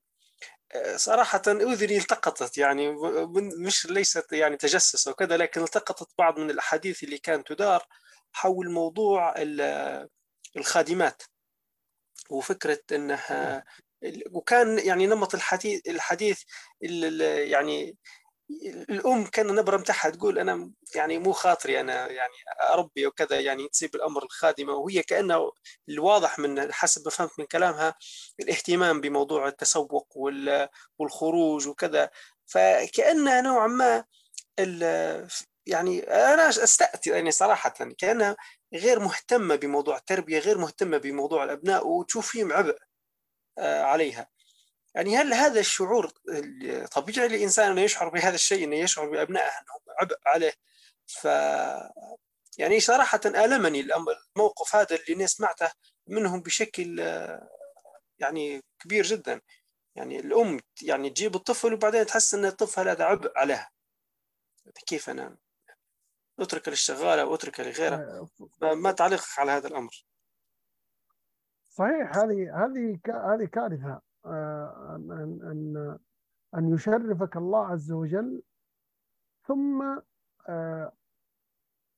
يضحك عليك شياطين الإنس حتى ترى يقول هذاك إيش؟ يقضى على المرء في أيام محنته حتى يرى حسنا ما ليس بالحسن يعني إذا إذا إذا استطعت أن ترى يعني ترى يعني آه، الأم أن ترى أمومتها عبء عليها تماما كمن يرى قيامه للصلاة عبئا آه،. فهذه عبادة وهذه عبادة. فإذا كانت لم تستشعر هذا الاصطفاء من الله سبحانه وتعالى أن يجعلها آه، يعني في مهمة يحبها الله عز وجل ويرضاها وترى شيئا آخر هو الأهم آه، فهي مسكينة. أنا أشوف أنه بعض هؤلاء آه، يعني أنا أشوف أن في إشكالية في الفطرة. فطرة الأم تجاه ما استحسان الحسن واستقباح القبيح. الخلل الفطرة لما تكون فيها خلل أعتقد هذا سبب. أليس كذلك يعني لا هو هو يعني آه يعني خلقة الله لا تبديل لها. فطرة الله التي فطر الناس عليها. عاطفة الأم نحو ولدها آه ونحو قيامها بالتربية يعني تماما مثل أن يقول الإنسان أنه يجوع ويعطش ويشرب و يعني هذا شيء فطري ضاغط. أصلا لا يملك لا تملك الأم آه أن تحب ولدها أو أن تفرح أنها تشم وتضم وترضعه لكن آه تشويش الدور سوء فهم آه الرحلة. أيضا هذا العالم السريع اليوم فكريا وفلسفيا لم نعد نطيق أي شيء جاد. وموضوع الأمومة يعني أن تكون جادة على طول الطريق. يعني ال ال ال الآن الناس لم تعد تتحمل شيئا. الناس تريد أن تتخفف من كل شيء. آه لا يرد لا ي يعني في عالم السرعة اليوم ظن ظنوا بعض الأمهات أن الموضوع مثل مثل الهمبرجر يعني. كل ورمي. خلاص أنجبت خلصت المهمة مع السلامة. لا. هذا ابتلاء مصاحب. هذه مهمة مواصلة. هذا دور لا وقوف له. ولذلك السعيد من استطاع أن يتلذذ بمتاعب الدور. التي لا تستطيع أن ترى مهمتها ممتعة ولذيذة وفخر تضيع وقتها. نعم. نعم بارك الله فيك دكتور. آه عندنا الآن مشاركة من الدكتورة إيمان. السلام عليكم ورحمة الله وبركاته. السلام ورحمة الله وبركاته. بارك الله فيك يا دكتور. آه أنا بس لفت انتباهي آخر فقرة هذه متاعنا يعني التربية في اللي تخليها على الشغالة وهيك. آه أنا باختصار كنت يعني قبل الزواج كنت هلبة آه نحب مجال العمل متاعي وبانية أحلام وإن يعني كان أهم نشوف فيه أهم مشروع في حياتي إن أنا ننجح في العمل متاعي. تزوجت بعدين وربي رزقني من الأول بطفلة فنقصت أيام عملي باش نوازن. ما كنتش نبي نسيب العمل متاعي. بعد بعدها رزقني بطفلة تانية كانت من ذوي الاحتياجات الخاصة. سيبت كل شيء على خاطرها. يعني أنا على قداش ما كنت متعلقة بعملي سيبت كل شيء على خاطرها. وبعد رزقني بولدين ولدين يعني. آه خلاص آه حسبت إن يعني غيرت تفكيري كله إن هما أطفالي هم المشروع متاعي. بس آه بنتي كل ما تكبر كل ما المسؤولية تزيد أكتر. أنا عكس السيدة هذه اللي تعطي في الشغالة تربي. أنا مش قادرة إني نجيب حد يساعدني في بنتي. ديما عندي إحساس إن الشخص الثاني اللي بيجي يساعدني مش حيكون يعني مع بنتي زي ما أنا. حاسة بإرهاق وحاسة بتعب وهيك لكن مش قادرة نجيب حد يساعدني فيها. في إخصائية علاج طبيعي تجي تدير لها في علاج طبيعي. بس إن حد كممرضة أو كشغالة أو كمعاونة حد يعاوني فيها مش قادرة. يعني أنا لدرجة إني حتى لما نمشي لأهلي برغم واثقة فيهم ونعرف إن هم يعني أفضل مني أنا بس لا لا ديما أنا بس نبي نهتم بها و... طبعا بنتي اللي أكبر منها تساعد فيها. يعني مش مش حنقدر أنا كل شيء لكن صاير علي نوع من الضغط. فشو تقييمك للموضوع هو؟ من ناحية آه، الدين.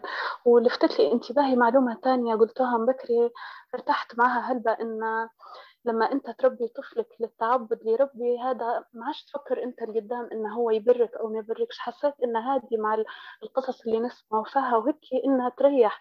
فعلا كل شيء يبدأ وينتهي بالعبادة وإن إحنا ديننا أحسن دين.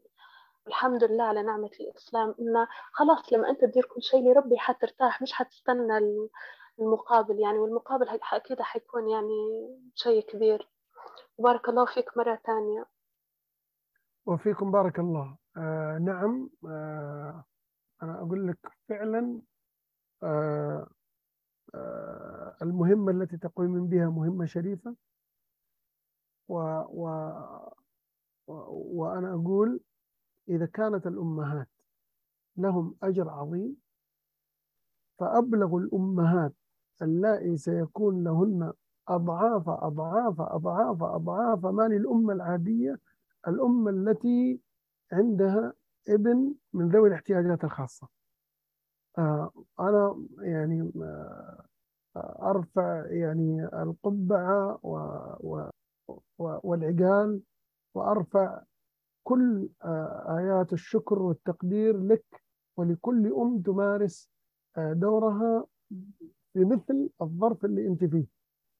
آه هذا ال ال ال ال سبحان الله آه أظن أن تلك العاطفة الجياشة من الأم في ولدها وما وصفت الأخت قبل قليل هي رحمة من الله سبحانه وتعالى بهذا الجنين بهذا الطفل لأنه لو لم تكن هذه العاطفة لم لو لم تكن لو لم يكن هذا التعلق لو لم يكن هذا الحب العظيم يمكن هذا الولد ما عاش ولا يوم.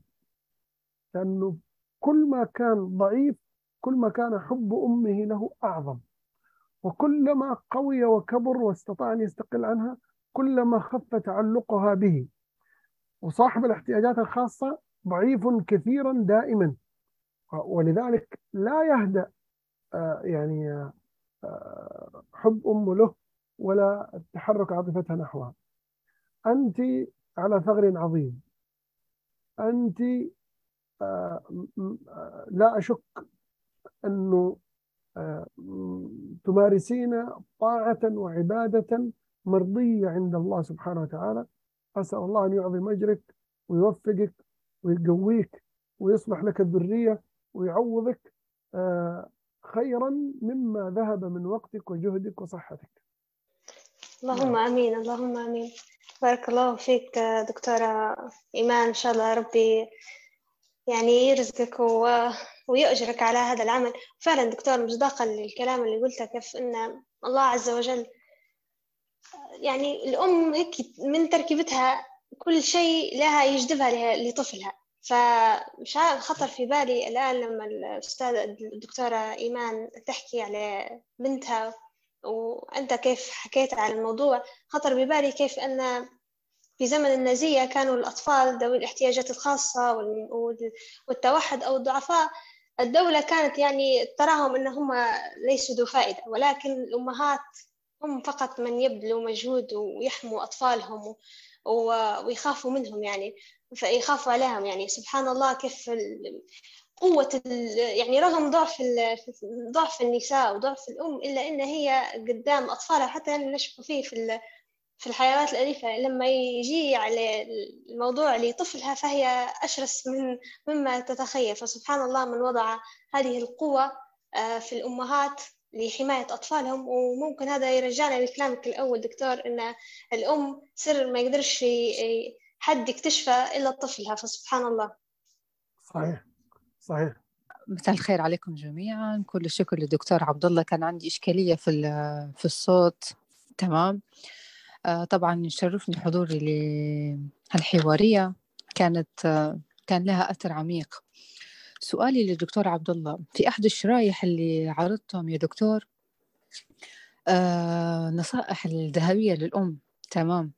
ذكرت نقطتين. طبعا واحدة منهم كانت تقول بمعنى أنك تعود الطفل على أي فضيلة. بأمانة الجانب هذا تفتقر العديد من العائلات. تمام. مثل ما في الجانب العمل الخيري الصدقات أضعف الإيمان جبر الخواطر الأحسان الكلمة الكلمة الطيبة. تمام. هذا هذا هذه نقطة. النقطة الأخرى واللي مركزت فيها هي القراءة القراءة. كلنا نعرف أن القراءة لها أثر عميق. طبعا سواء كانوا أطفال ولو ولو كان على مختلف الأعمار. تمام. القراءة لها أثر. طبعا من ناحية علمية معرفية تربوية اجتماعية. تمام. الجانب هذا آه، كمجتمع عربي يعني نتكلم ونتكلم على المجتمع الليبي بالتحديد تمام؟ الجانب هذا بأمانة يعني شبه معدوم. أنا ما نقولش بنسبة كبيرة ولكن شبه معدوم. أنت ذكرت نقطة وقلت إذا سبق دولاب الأحذية دولاب الكتب فنحن أمام مشكلة. فعلا نحن قاعدين قدام مشكلة نعاني فيها بأمانة سواء كان على الصعيد الأسري أو الاجتماعي تمام؟ حتى لو تلاحظ الحواريات اللي, اللي تصير في في العيلة أو من بين الأصدقاء أو حتى من بين الطلبة في في الجامعات تشوف إن هم يفتقروا لبعض المصطلحات. في بعض الكلمات لو أنت تذكرها قدامهم مش هيعرفوا شو معناها. يعني القراءة بالدرجة الأولى حتنمي مهارات الطفل وحتطور من قدراته. هذه جانب باهي. الجانب الثاني انه هو حين... حتصير له انتقاله فكرية وهذا الأهم اللي يعني نشوفه في بناء الذات. إذا كان أنت أصبحت يعني متنوع في, في أفكارك عندك عمق فكري آه، ممكن اني على صغر سني نقدر نتحدث مع عالم أو مع طبيب حتى ولو كنت أنا مش نفس الاختصاص معه. تمام. القراءة ثم القراءة ثم القراءة. للأسف في المجتمع اللي إحنا عايشين فيه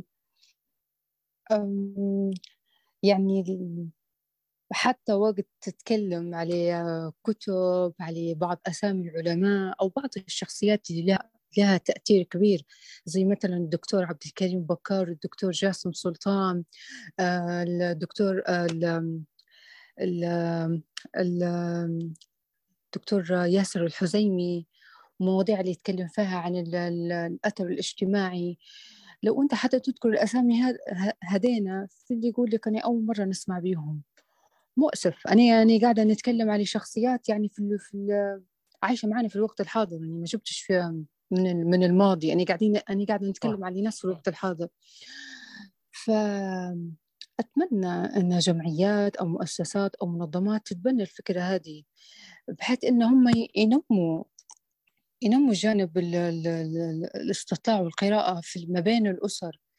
لأنه سبحان الله لي أثر كبير أولا بالدرجة الأولى على الأم وعلى الطفل نفسه. فأنت شوف يعني تأثيرها في الوسط الأسري حيكون طبيعي ليه تأثير في الوسط الاجتماعي والبيئي وأنت كمجتمع. يعني أتمنى أن يكون في تركيز كبير على على القراءة. للأسف يعني في حتى بعض الأحاديث أو بعض النصوص القرآنية لو أنت تذكرها في اللي وكأنما لأول مرة يسمعها هتحس إنه هو في قاعد في وهلة. مؤسف الشيء هذا لما إحنا نشوفه يعني كشباب مؤسف. مش حنطول عليكم. آه شكرا لكم طبعا لكل أعضاء الفريق على هذه على هذه الورشة وأتمنى أتمنى الحوارية هذه تكون لها استمرارية ما تكونش على الحلقة هذه بس أتمنى لأن الشيء هذا يعطي باب تحفيز وباب دعم للكثير الحق بأمانة. وشكرا لكم على المداخلة. والله بارك الله آه، فيك أستاذ أسماء.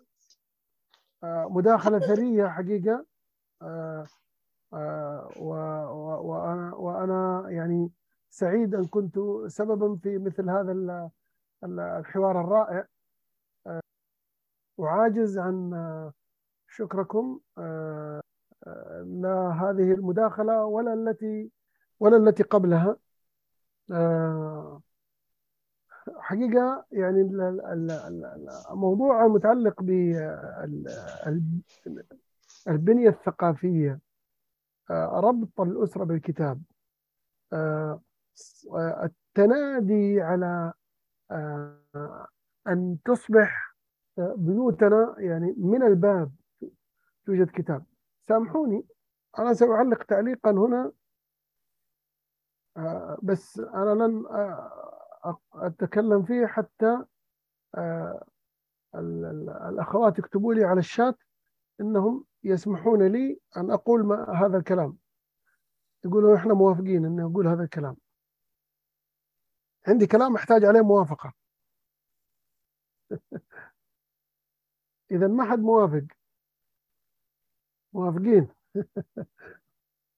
طيب طيب موافقين. طيب ما دمتم موافقين.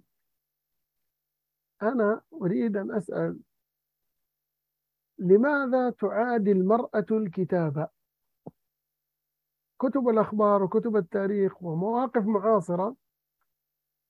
كأن النساء لا يرين في دواليب الكتب أنها تزين البيت بل تتمنى أن أنها تخبي الكتاب. إذا في كتاب حطه في الدرج. أرفع الكتاب. لماذا تعادي المرأة الكتابة حينما تكون لأجل أن تكون العلاقة جيدة بين الكتاب وبين الأبناء لابد أولا أن تكون العلاقة بين الكتاب وبين الأم. على الأقل قرأت قريبا الأسبوع الماضي عن أحد الوزراء المعاصرين. يقول بعدما كبرنا عرفنا أن أمنا كانت أمية لا تقرأ. كانت تمسك الكتاب تشعرهم أنها تقرأ. وإذا أخطأ أحدهم في القراءة تغير وجهها عليه مع أنها ما كانت تعرف. يعني يعني هذه هذه العلاقة آه، المشكلة أن أن كتب الأخبار تحدثنا عن عن نساء أحرقوا كتب أزواجهم ونساء يعني آه، فعلوا بمكتبات أزواجهم أشياء كثيرة. آه، لذلك نقول يعني لن تعود الكتب للبيوت حتى تأتي بها النساء. لا تنتظري أبوهم أن يأتي لهم بكتب. هذا دورك هذه مهمتك هذا سلطانك والمرأة راعية في بيت زوجها ومسؤولة عن رعيتها. هذا سلطانك هذه مملكتك هذا المكان الذي حملك رسول الله صلى الله عليه وسلم أمانته. فلا ف ف فإذا لم تأتي أنت بالكتب فمن؟ سامحوني. لا يهمنا أحيانا. أيوة على فكرة هذه الكلمة آه، يعني لا يهمنا أحيانا إذا كان الرجل قارئا أو ليس بقارئ. مثقف أو مو مثقف؟ مهتم أو مو مهتم؟ ركزوا معايا في الكلام اللي حقوله الآن. أنا لا يهمني ما هو هذا الأب. رجل صالح أو طالح مثقف أو جاهل أمي أو فاهم. الذي يهمني من هي أمه؟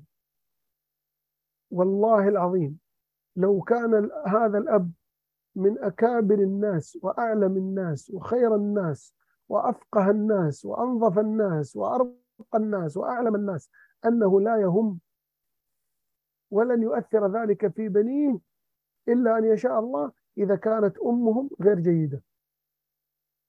لكن والله رأينا أنا صار لي موقف أمامي أنا كنت مرشدا طلابيا. كان عندي طلبة ممتازين ممتازين جدا. يوم من الأيام زارنا في المدرسة جاء والدهم. فصاروا الزملاء ينظرون إلي قال إيش هذا؟ يعني معقول هذا والد هذول الأبناء؟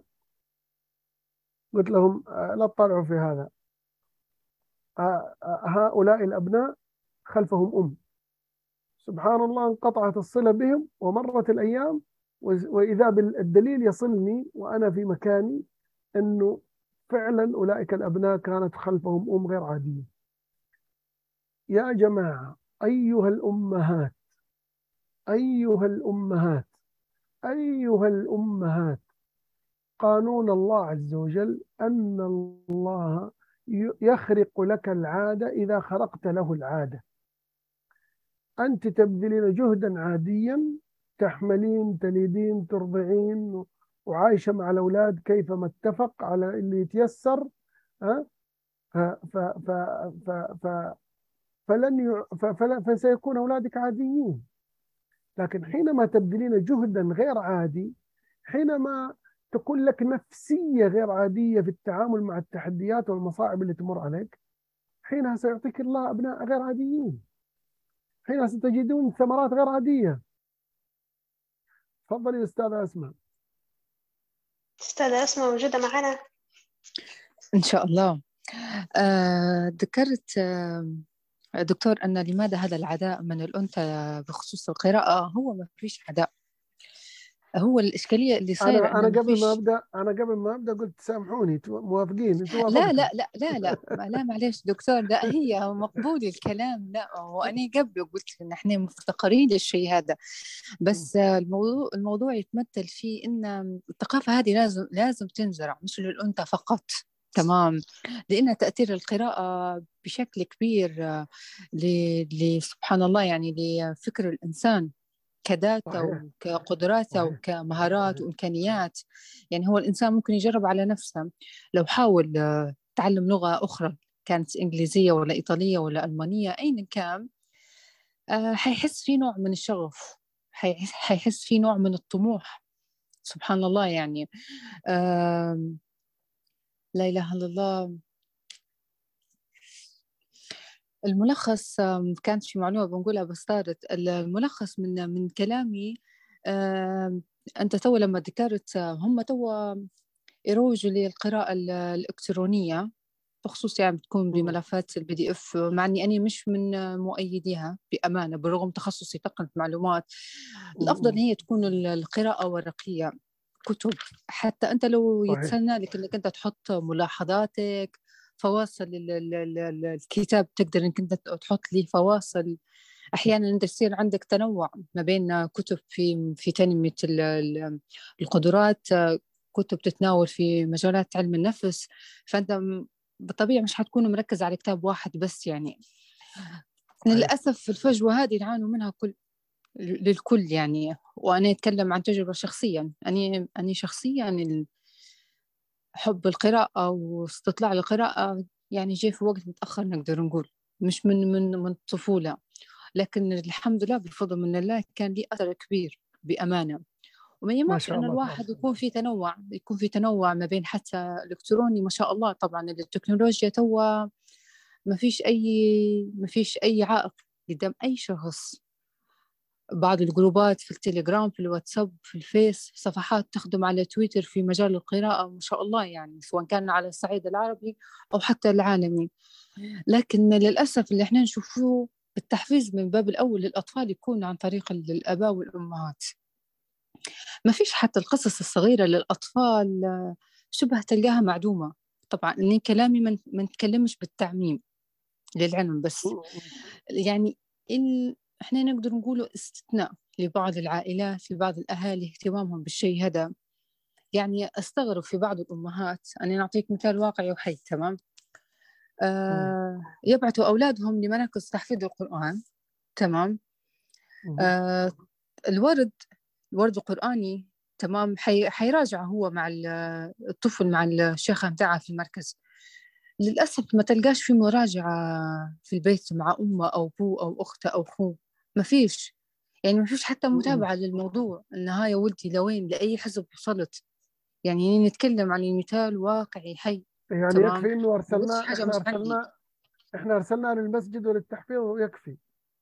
أيوة. نفس الشيء نفس الشيء في مراكز تعليم اللغات الإنجليزية. طبعا بال... في في التحديث الجديد اللي صار في المناهج الليبية فأصبحت اللغة الإنجليزية تدرس من من المستوى الابتدائي تمام؟ نفس الشيء يرسل الطفل لمراكز لمراكز اللغة الإنجليزية وما فيش أي مراجعة في الحوش. في في أفكار تعليمية جدا. جدا مفيدة.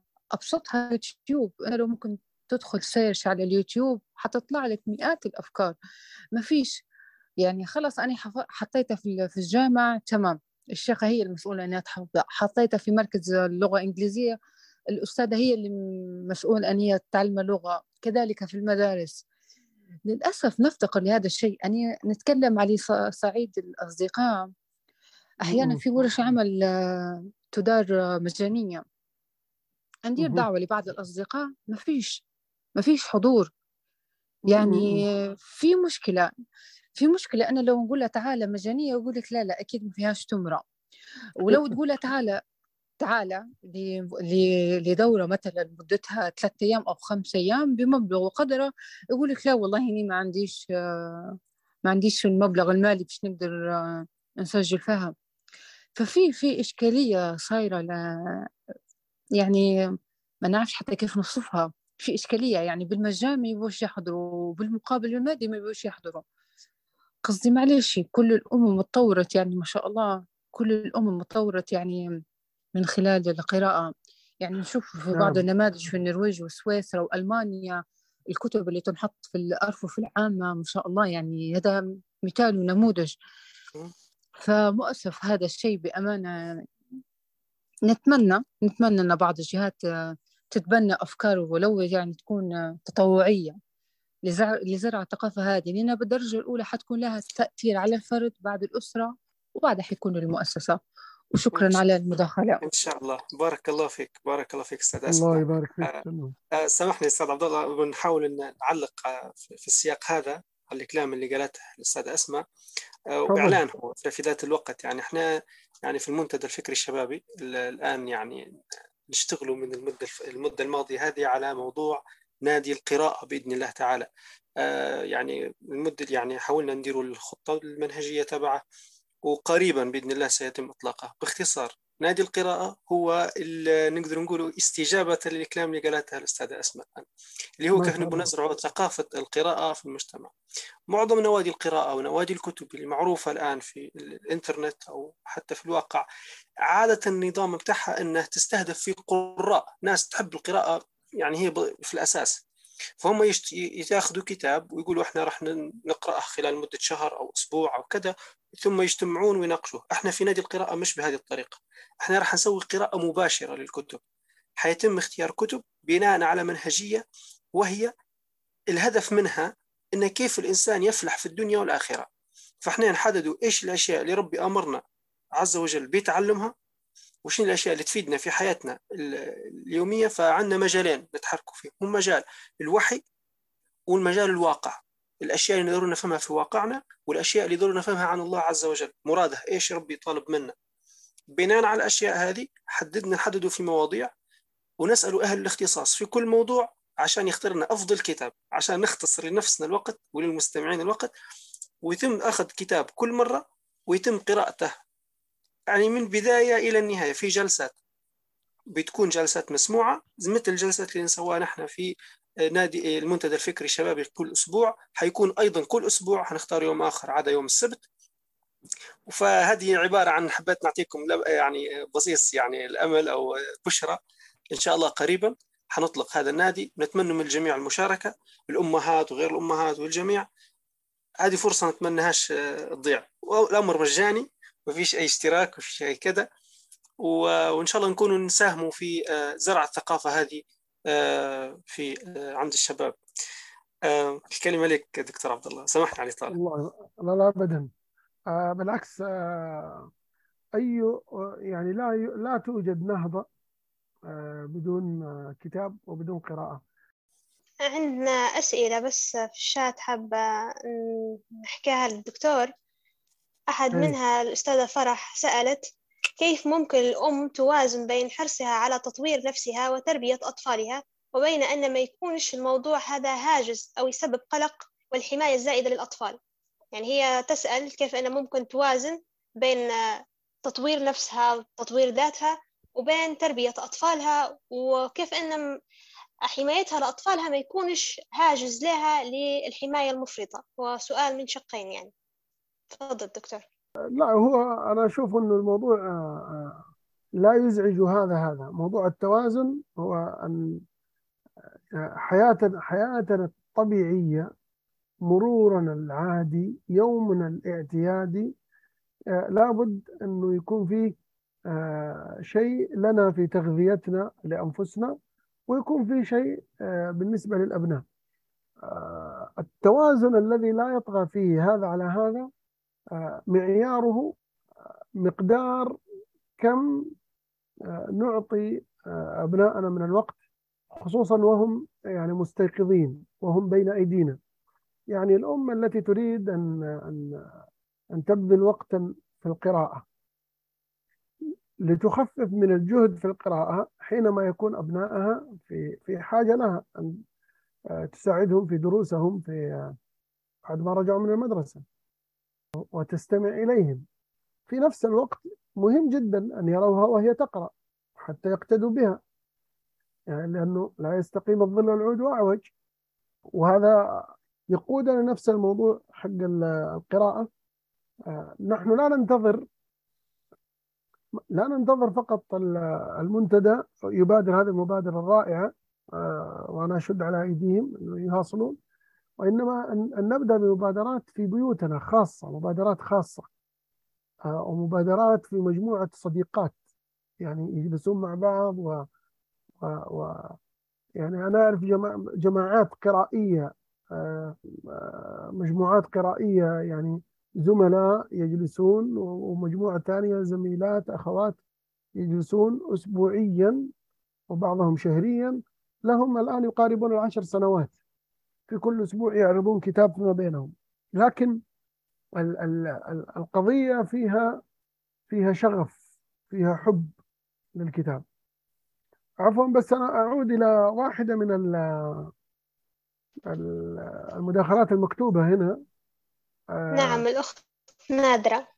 نادرة أيوة. تقول في فترة من فترات حياتي بسبب أثر البيئة والظروف كنت آه، كنت نشوف في حياتي المهنية والعملية خارج البيت. هي أعظم شيء نركز فيه في حياتي. أي نعم تكرر هذا حتى الأخت قبلها آه، الدكتورة كانت ذكرت نفس الفكرة. هو فعلا أحيانا تسر... على قول المصريين تسرقنا السكينة ونذهب حيث يجب أن لا نذهب.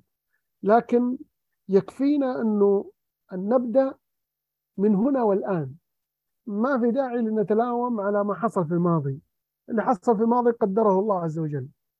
أنا أنا أقول أنه دائما لا نستغرق في في لوم أنفسنا على ما مضى. وإنما نبدأ في البناء وننطلق.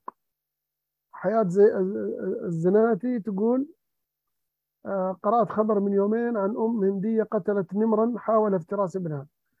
فعلا تستطيع الأم أن تصبح مو تقتل نمر تقتل أسد أيضا. إذا كان الموضوع نعم. يهدد يهدد ولدها. تستطيع أن تجابه العالم كله وليس نمرا ولا أسدا واحدا. الله يعطيكم العافية. الأمل فيكم كبير وما ننتظره أعظم. أستاذة حياة لو ما زال تسمعينا تفضلي يمكنك المداخلة.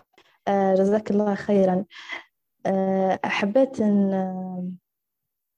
آه على النقطة اللي ذكرها الدكتور نقطة اللي هو كيف إحدى السائلات سألت كيف نحاول إني نوازن بين طموحي وعملي وبين تربية أطفالي. آه، إحدى الأخوات سألت السؤال هذا. والحق هو شفت الموضوع هذا موضوع مهم ومن أكبر التحديات اللي تواجه الأم والمرأة بصفة عامة. آه، هو موضوع الموازنة بين الطموح وبين تربية الأبناء. آه، أنا مشروع تخرجي في آه، تخصصي علم الاجتماع كان مشروع تخرجي هو المشاكل التي تواجه الطالبة المتزوجة. فكان من أبرز العوائق كانت موضوع الأمومة. فكنت يعني تلاقيت مع طالبات وهم اهتميت بالموضوع هذا. فسبحان الله حد بعد ما أنا يعني بعد التخرج وبعد ما تزوجت وأنجبت لقيت إن الموضوع يعني أعقد وأصعب مما مما توقعت. آه، إن فيه اللي هو الطرف طرف الطموح في حياة الأم أو الأنثى وطرف التربية والأبناء. فهو يعني تحدي كبير و... ونشوف إن موضوع ترك الطموح تماما والتخلي عنه يعني تماما تماما هو يعني خطأ.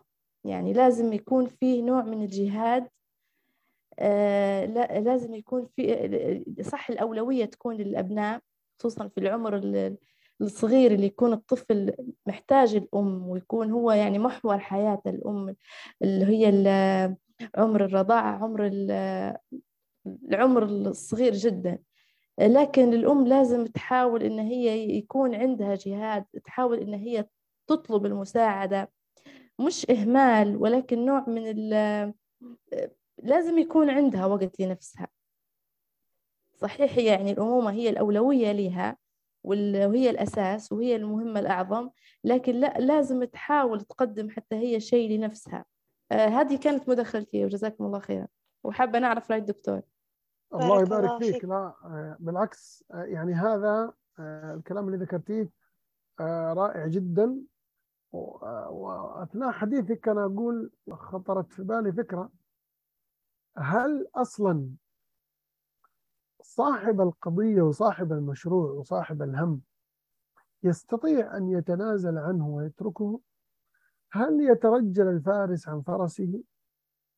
لا أظن لا أظن أنه يستطيع. لأنه آه، يعني سيبقى مهتما. ظروف الحياة ومشاغلها ومهمة الأبناء أحسن أحسن ما يمكن أن تستعين به لأجل أن تمارسي دورك الحقيقي مع الأبناء هو أن تبقي شغفك مستيقظا. أنا إلى الآن القاعدة التي أنا مقتنع فيها أنه الأم تعطي كثيرا لأبنائها حينما تكون أما مهتمة أي اهتمام. أما إذا كانت صاحب صاحبة شغف صاحبة مشروع صاحبة فكر صاحبة قضية فأنا أقول هذه القضية هي أكبر غذاء يغذي هذه الأم لأجل ألا تتوقف في رسالتها مع أبنائها. آه، أما أن ترى أنه هذا يعارض هذا فلا أتوقع أن ذلك آه، يمكن الاسترسال معه لأن شغفك وطموحك ومشروعك هو الذي يغذي هو الذي يغذي جهدك مع أطفالك. بارك الله فيك دكتور على هذه الإجابة. عندنا الآن الأستاذة منيرة.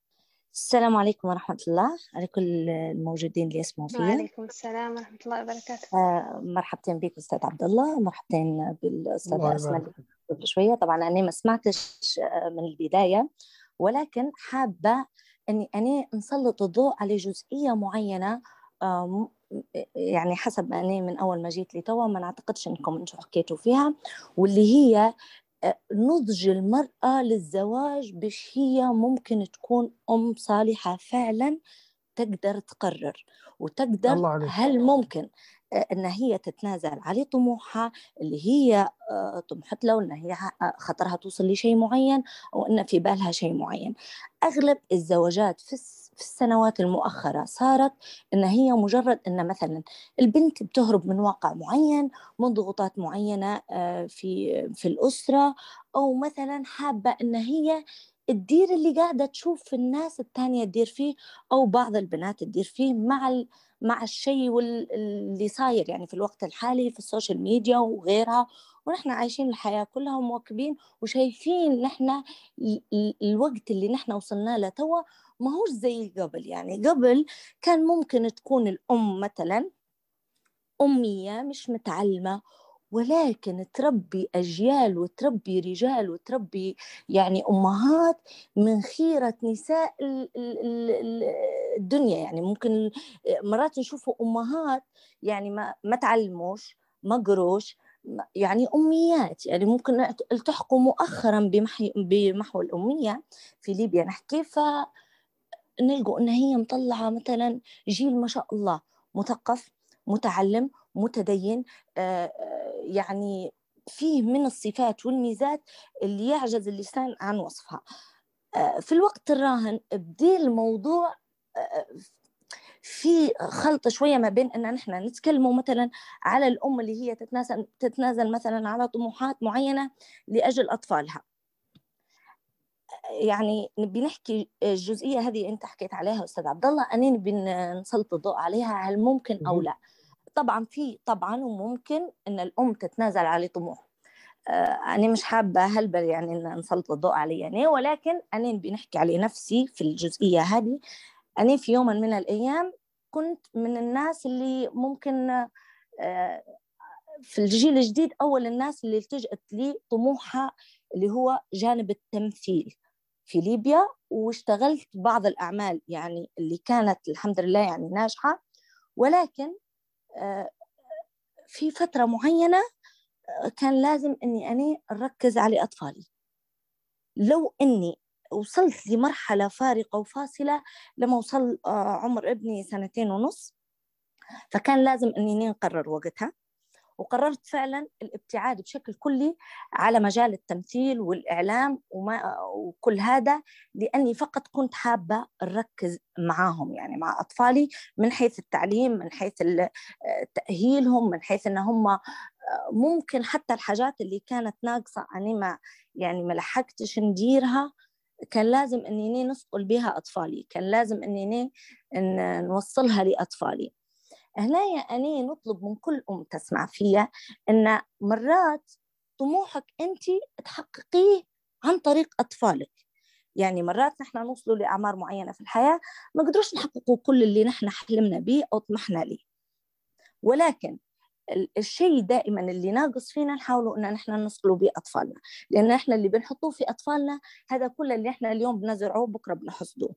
ما فيش أم زرعت ما حصدتش. يعني الوقت اللي بنعطوه لأطفالنا. حتى جزئية ال ال القراءة أنا واحدة من الأمهات بكري سمعتها قالت يعني ما فيش ما فيش كتب. لا في كتب في قصص في قصص تثقيفية في قصص الأنبياء في يعني أنا أطفالي من من عمر السنة ونص نبدأ في تأهيلهم لبين ما يوصلوا لثلاثة سنين ونص أربع سنين ويدخلوا للمدرسة والحمد لله يعني بذلت مجهود شفت نتائجه حتى وهم في عمر صغير. يعني أنت لما بتعطي لطفلك حيبان فيه كل شيء سواء تو في عمر الحالي أو بعدين لما يكبر. يعني أنا لما بنعطي مساحة لطفلي سواء من تعليم سواء من حتى لما يمشي للمدرسة ويجي زي ما هي قالت الأخت بكري ما فيش أمهات يسعوا على ان هم يراجعوا وراء أطفالهم. هذا فعلا موجود ولكن مش كل الأمهات.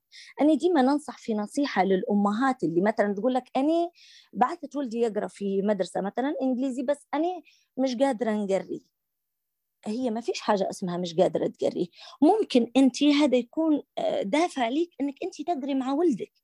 يعني أنت أكيد لما جيتي حطيتي ابنك ما حطيتيش في مستوى عالي جدا من اللغة يعني أكيد بتكون حاطين من من البدايات. فإنك أنت تتعلمي مع ولدك هذا مش غلط أبدا مش غلط بالعكس ممكن يكون حافز ليك ولابنك في نفس الشيء وفي نفس الوقت واستفادة يعني للجميع.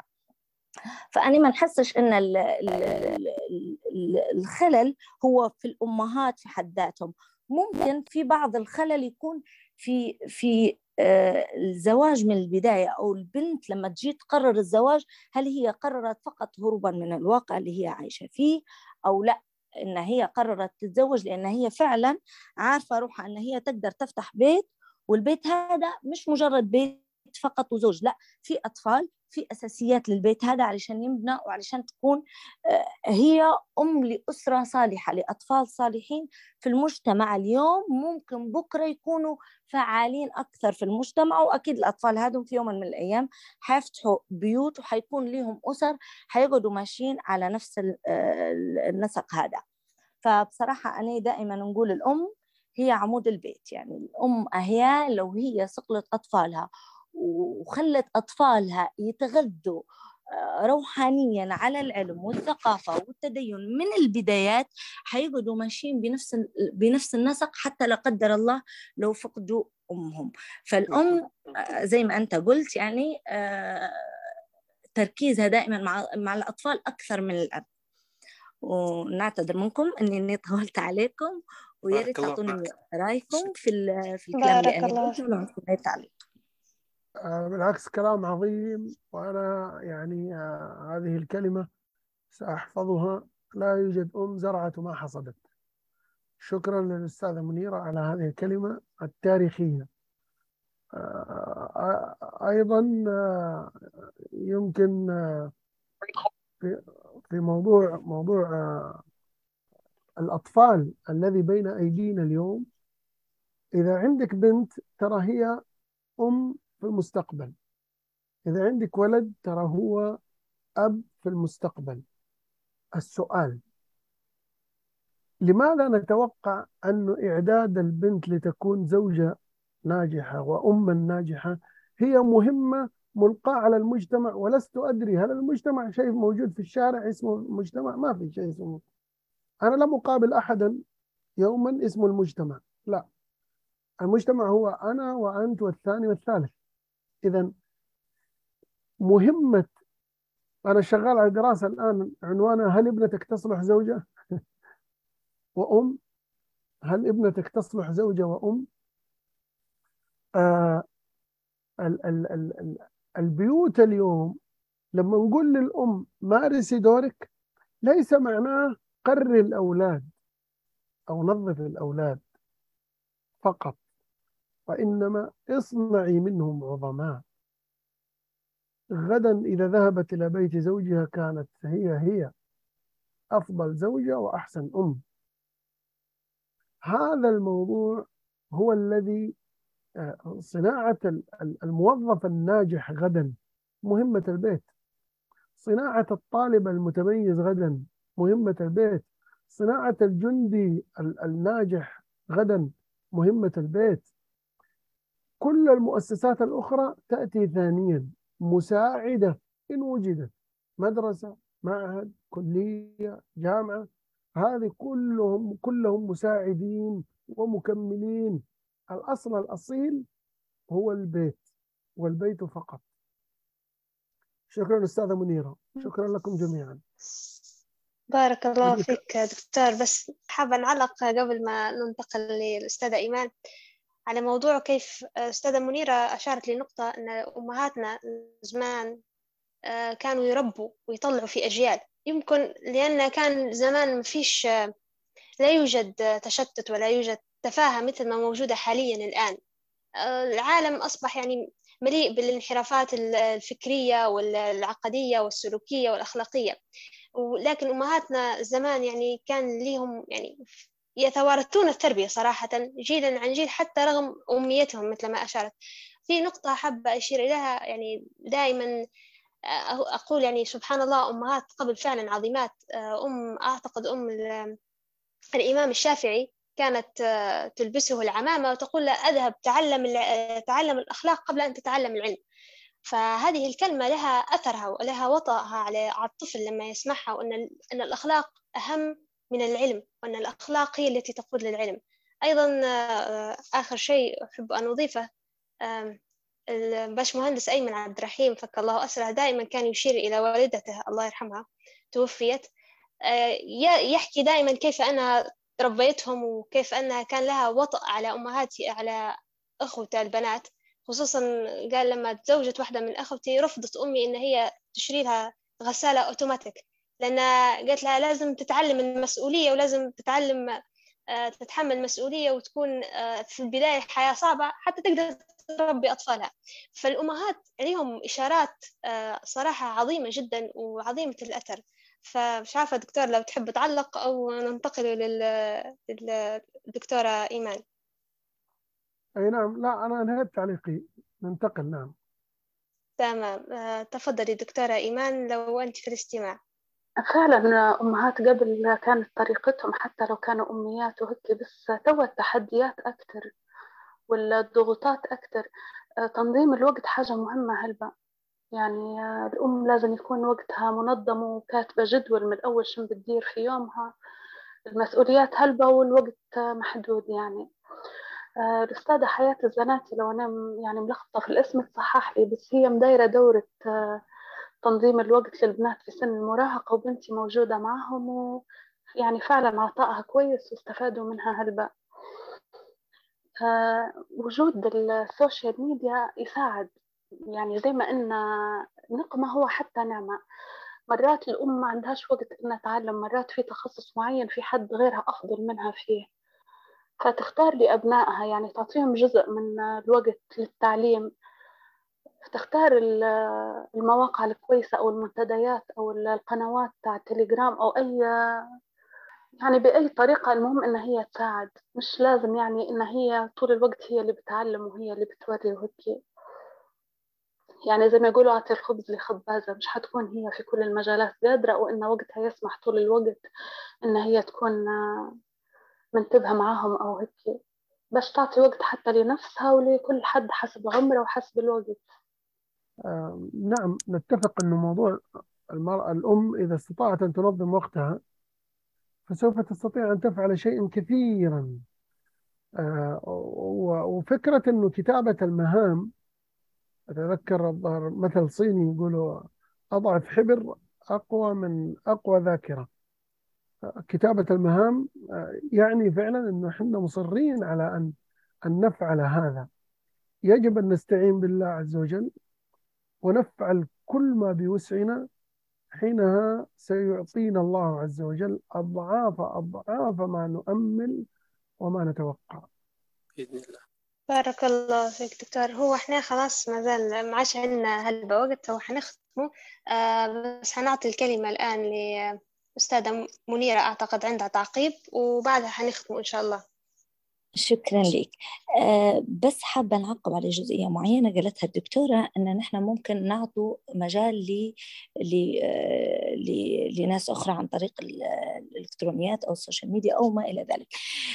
بس حابة نقول هذا في أعمار معينة ممكن تستعملي الحاجة هذه مع بنات ناضجات فاهمات وصلتي معاهم أو أولاد يعني وصلتي معاهم آه، إنك أنت لمرحلة إنك أنت ممكن آه، تعطيهم هاتف وتعطيهم آه، مساحتهم في الهاتف هذا ممكن يستفيدوا بيه وتقعدي أنت ضامنة وواثقة ومتأكدة أن الطفل هذا حيستفيد من هالهاتف اللي أنت أعطيتيه له.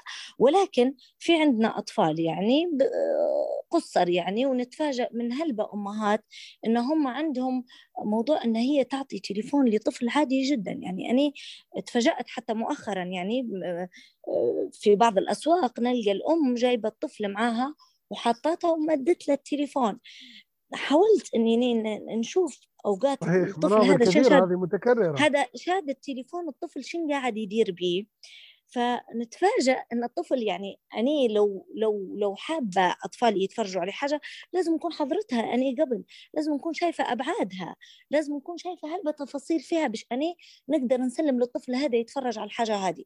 للأسف نتفاجأ إن هم فاتحين اليوتيوب يعني كارثة.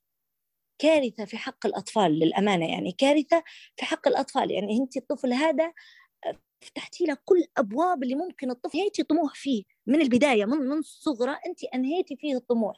لما انت الطفل هذا أنهيتي فيه الطموح مش حيكون في عنده غريزة لأنه هو يدير أي شيء في الحياة. لا قراية ولا يعني مش حيكون عنده الشغف اللي ممكن إنه هو لازم يوصل لحاجة معينة لازم انت أعطيتيه الدنيا كلها بين يديه. يعني نحن اللي كبار توا وعندنا هواتف ياخذوا من وقتنا يسرقوا من وقتنا يسرقوا من حياتنا يسرقوا من حياتنا الاجتماعية. من من من حتى مرات استغفر الله يا ربي تلقى حد مرات سهي على الصلاة عن طريق التليفون. وهلبا صارت. يعني نحن نحن كبار وناضجين وكذا ويصيرون الحاجات هذه. ما بالك طفل مازال قاعد يعني آه، خلاياه الدماغية قاعدة تتكون الحواس عندها ما زالت ما اكتملت. يعني هل بأمور قصدي قاعدة قاعد قاعد يمر بها وتغيرات يمر بها الطفل؟ يعني يعني حاجة مستحيلة أنك أنت تسلمي لها هاتف في العمر هذا. وقبل ما نختم بنقول كلمة أنا سمعتكم رددتوها وكانت جدتي الله يرحمها ويسامحها كانت تردد فيها دائما. فكانت تقول الأدب والأخلاق فضلوهم على العلم. بجديات الكلمة هذه دائما كنت نقول فيها حتى لأطفالي ومن جدتي يعني آه، فعلا مع الوقت ومع الحياة فهمت أن فعلا مهما وصلنا من من درجات عالية من العلم والثقافة من غير أدب وأخلاق لا تعني شيء في الحياة. شكرا لكم. تمام. الله يبارك فيك ويسلمك. آه، مداخلة ثرية ورائعة. يعني نشد على هذه الأفكار. وفعلا لابد أن نتنادى على مثل هذا. ونسأل الله التوفيق. بارك الله فيك دكتور بارك الله فيك. صراحة كانت حوارية ماتعة جدا استفدنا منها هلبة وبارك الله فيك. حنختم الآن بكفارة المجلس. سبحانك اللهم وبحمدك أشهد أن لا إله إلا أنت أستغفرك وأتوب إليك. والعصر إن الإنسان لفي خسر إلا الذين آمنوا وعملوا الصالحات وتواصوا بالحق وتواصوا بالصبر. والسلام عليكم ورحمة الله وبركاته. ليلتكم سعيدة إن شاء الله. وعليكم السلام ورحمة الله وبركاته. جزاكم الله خير.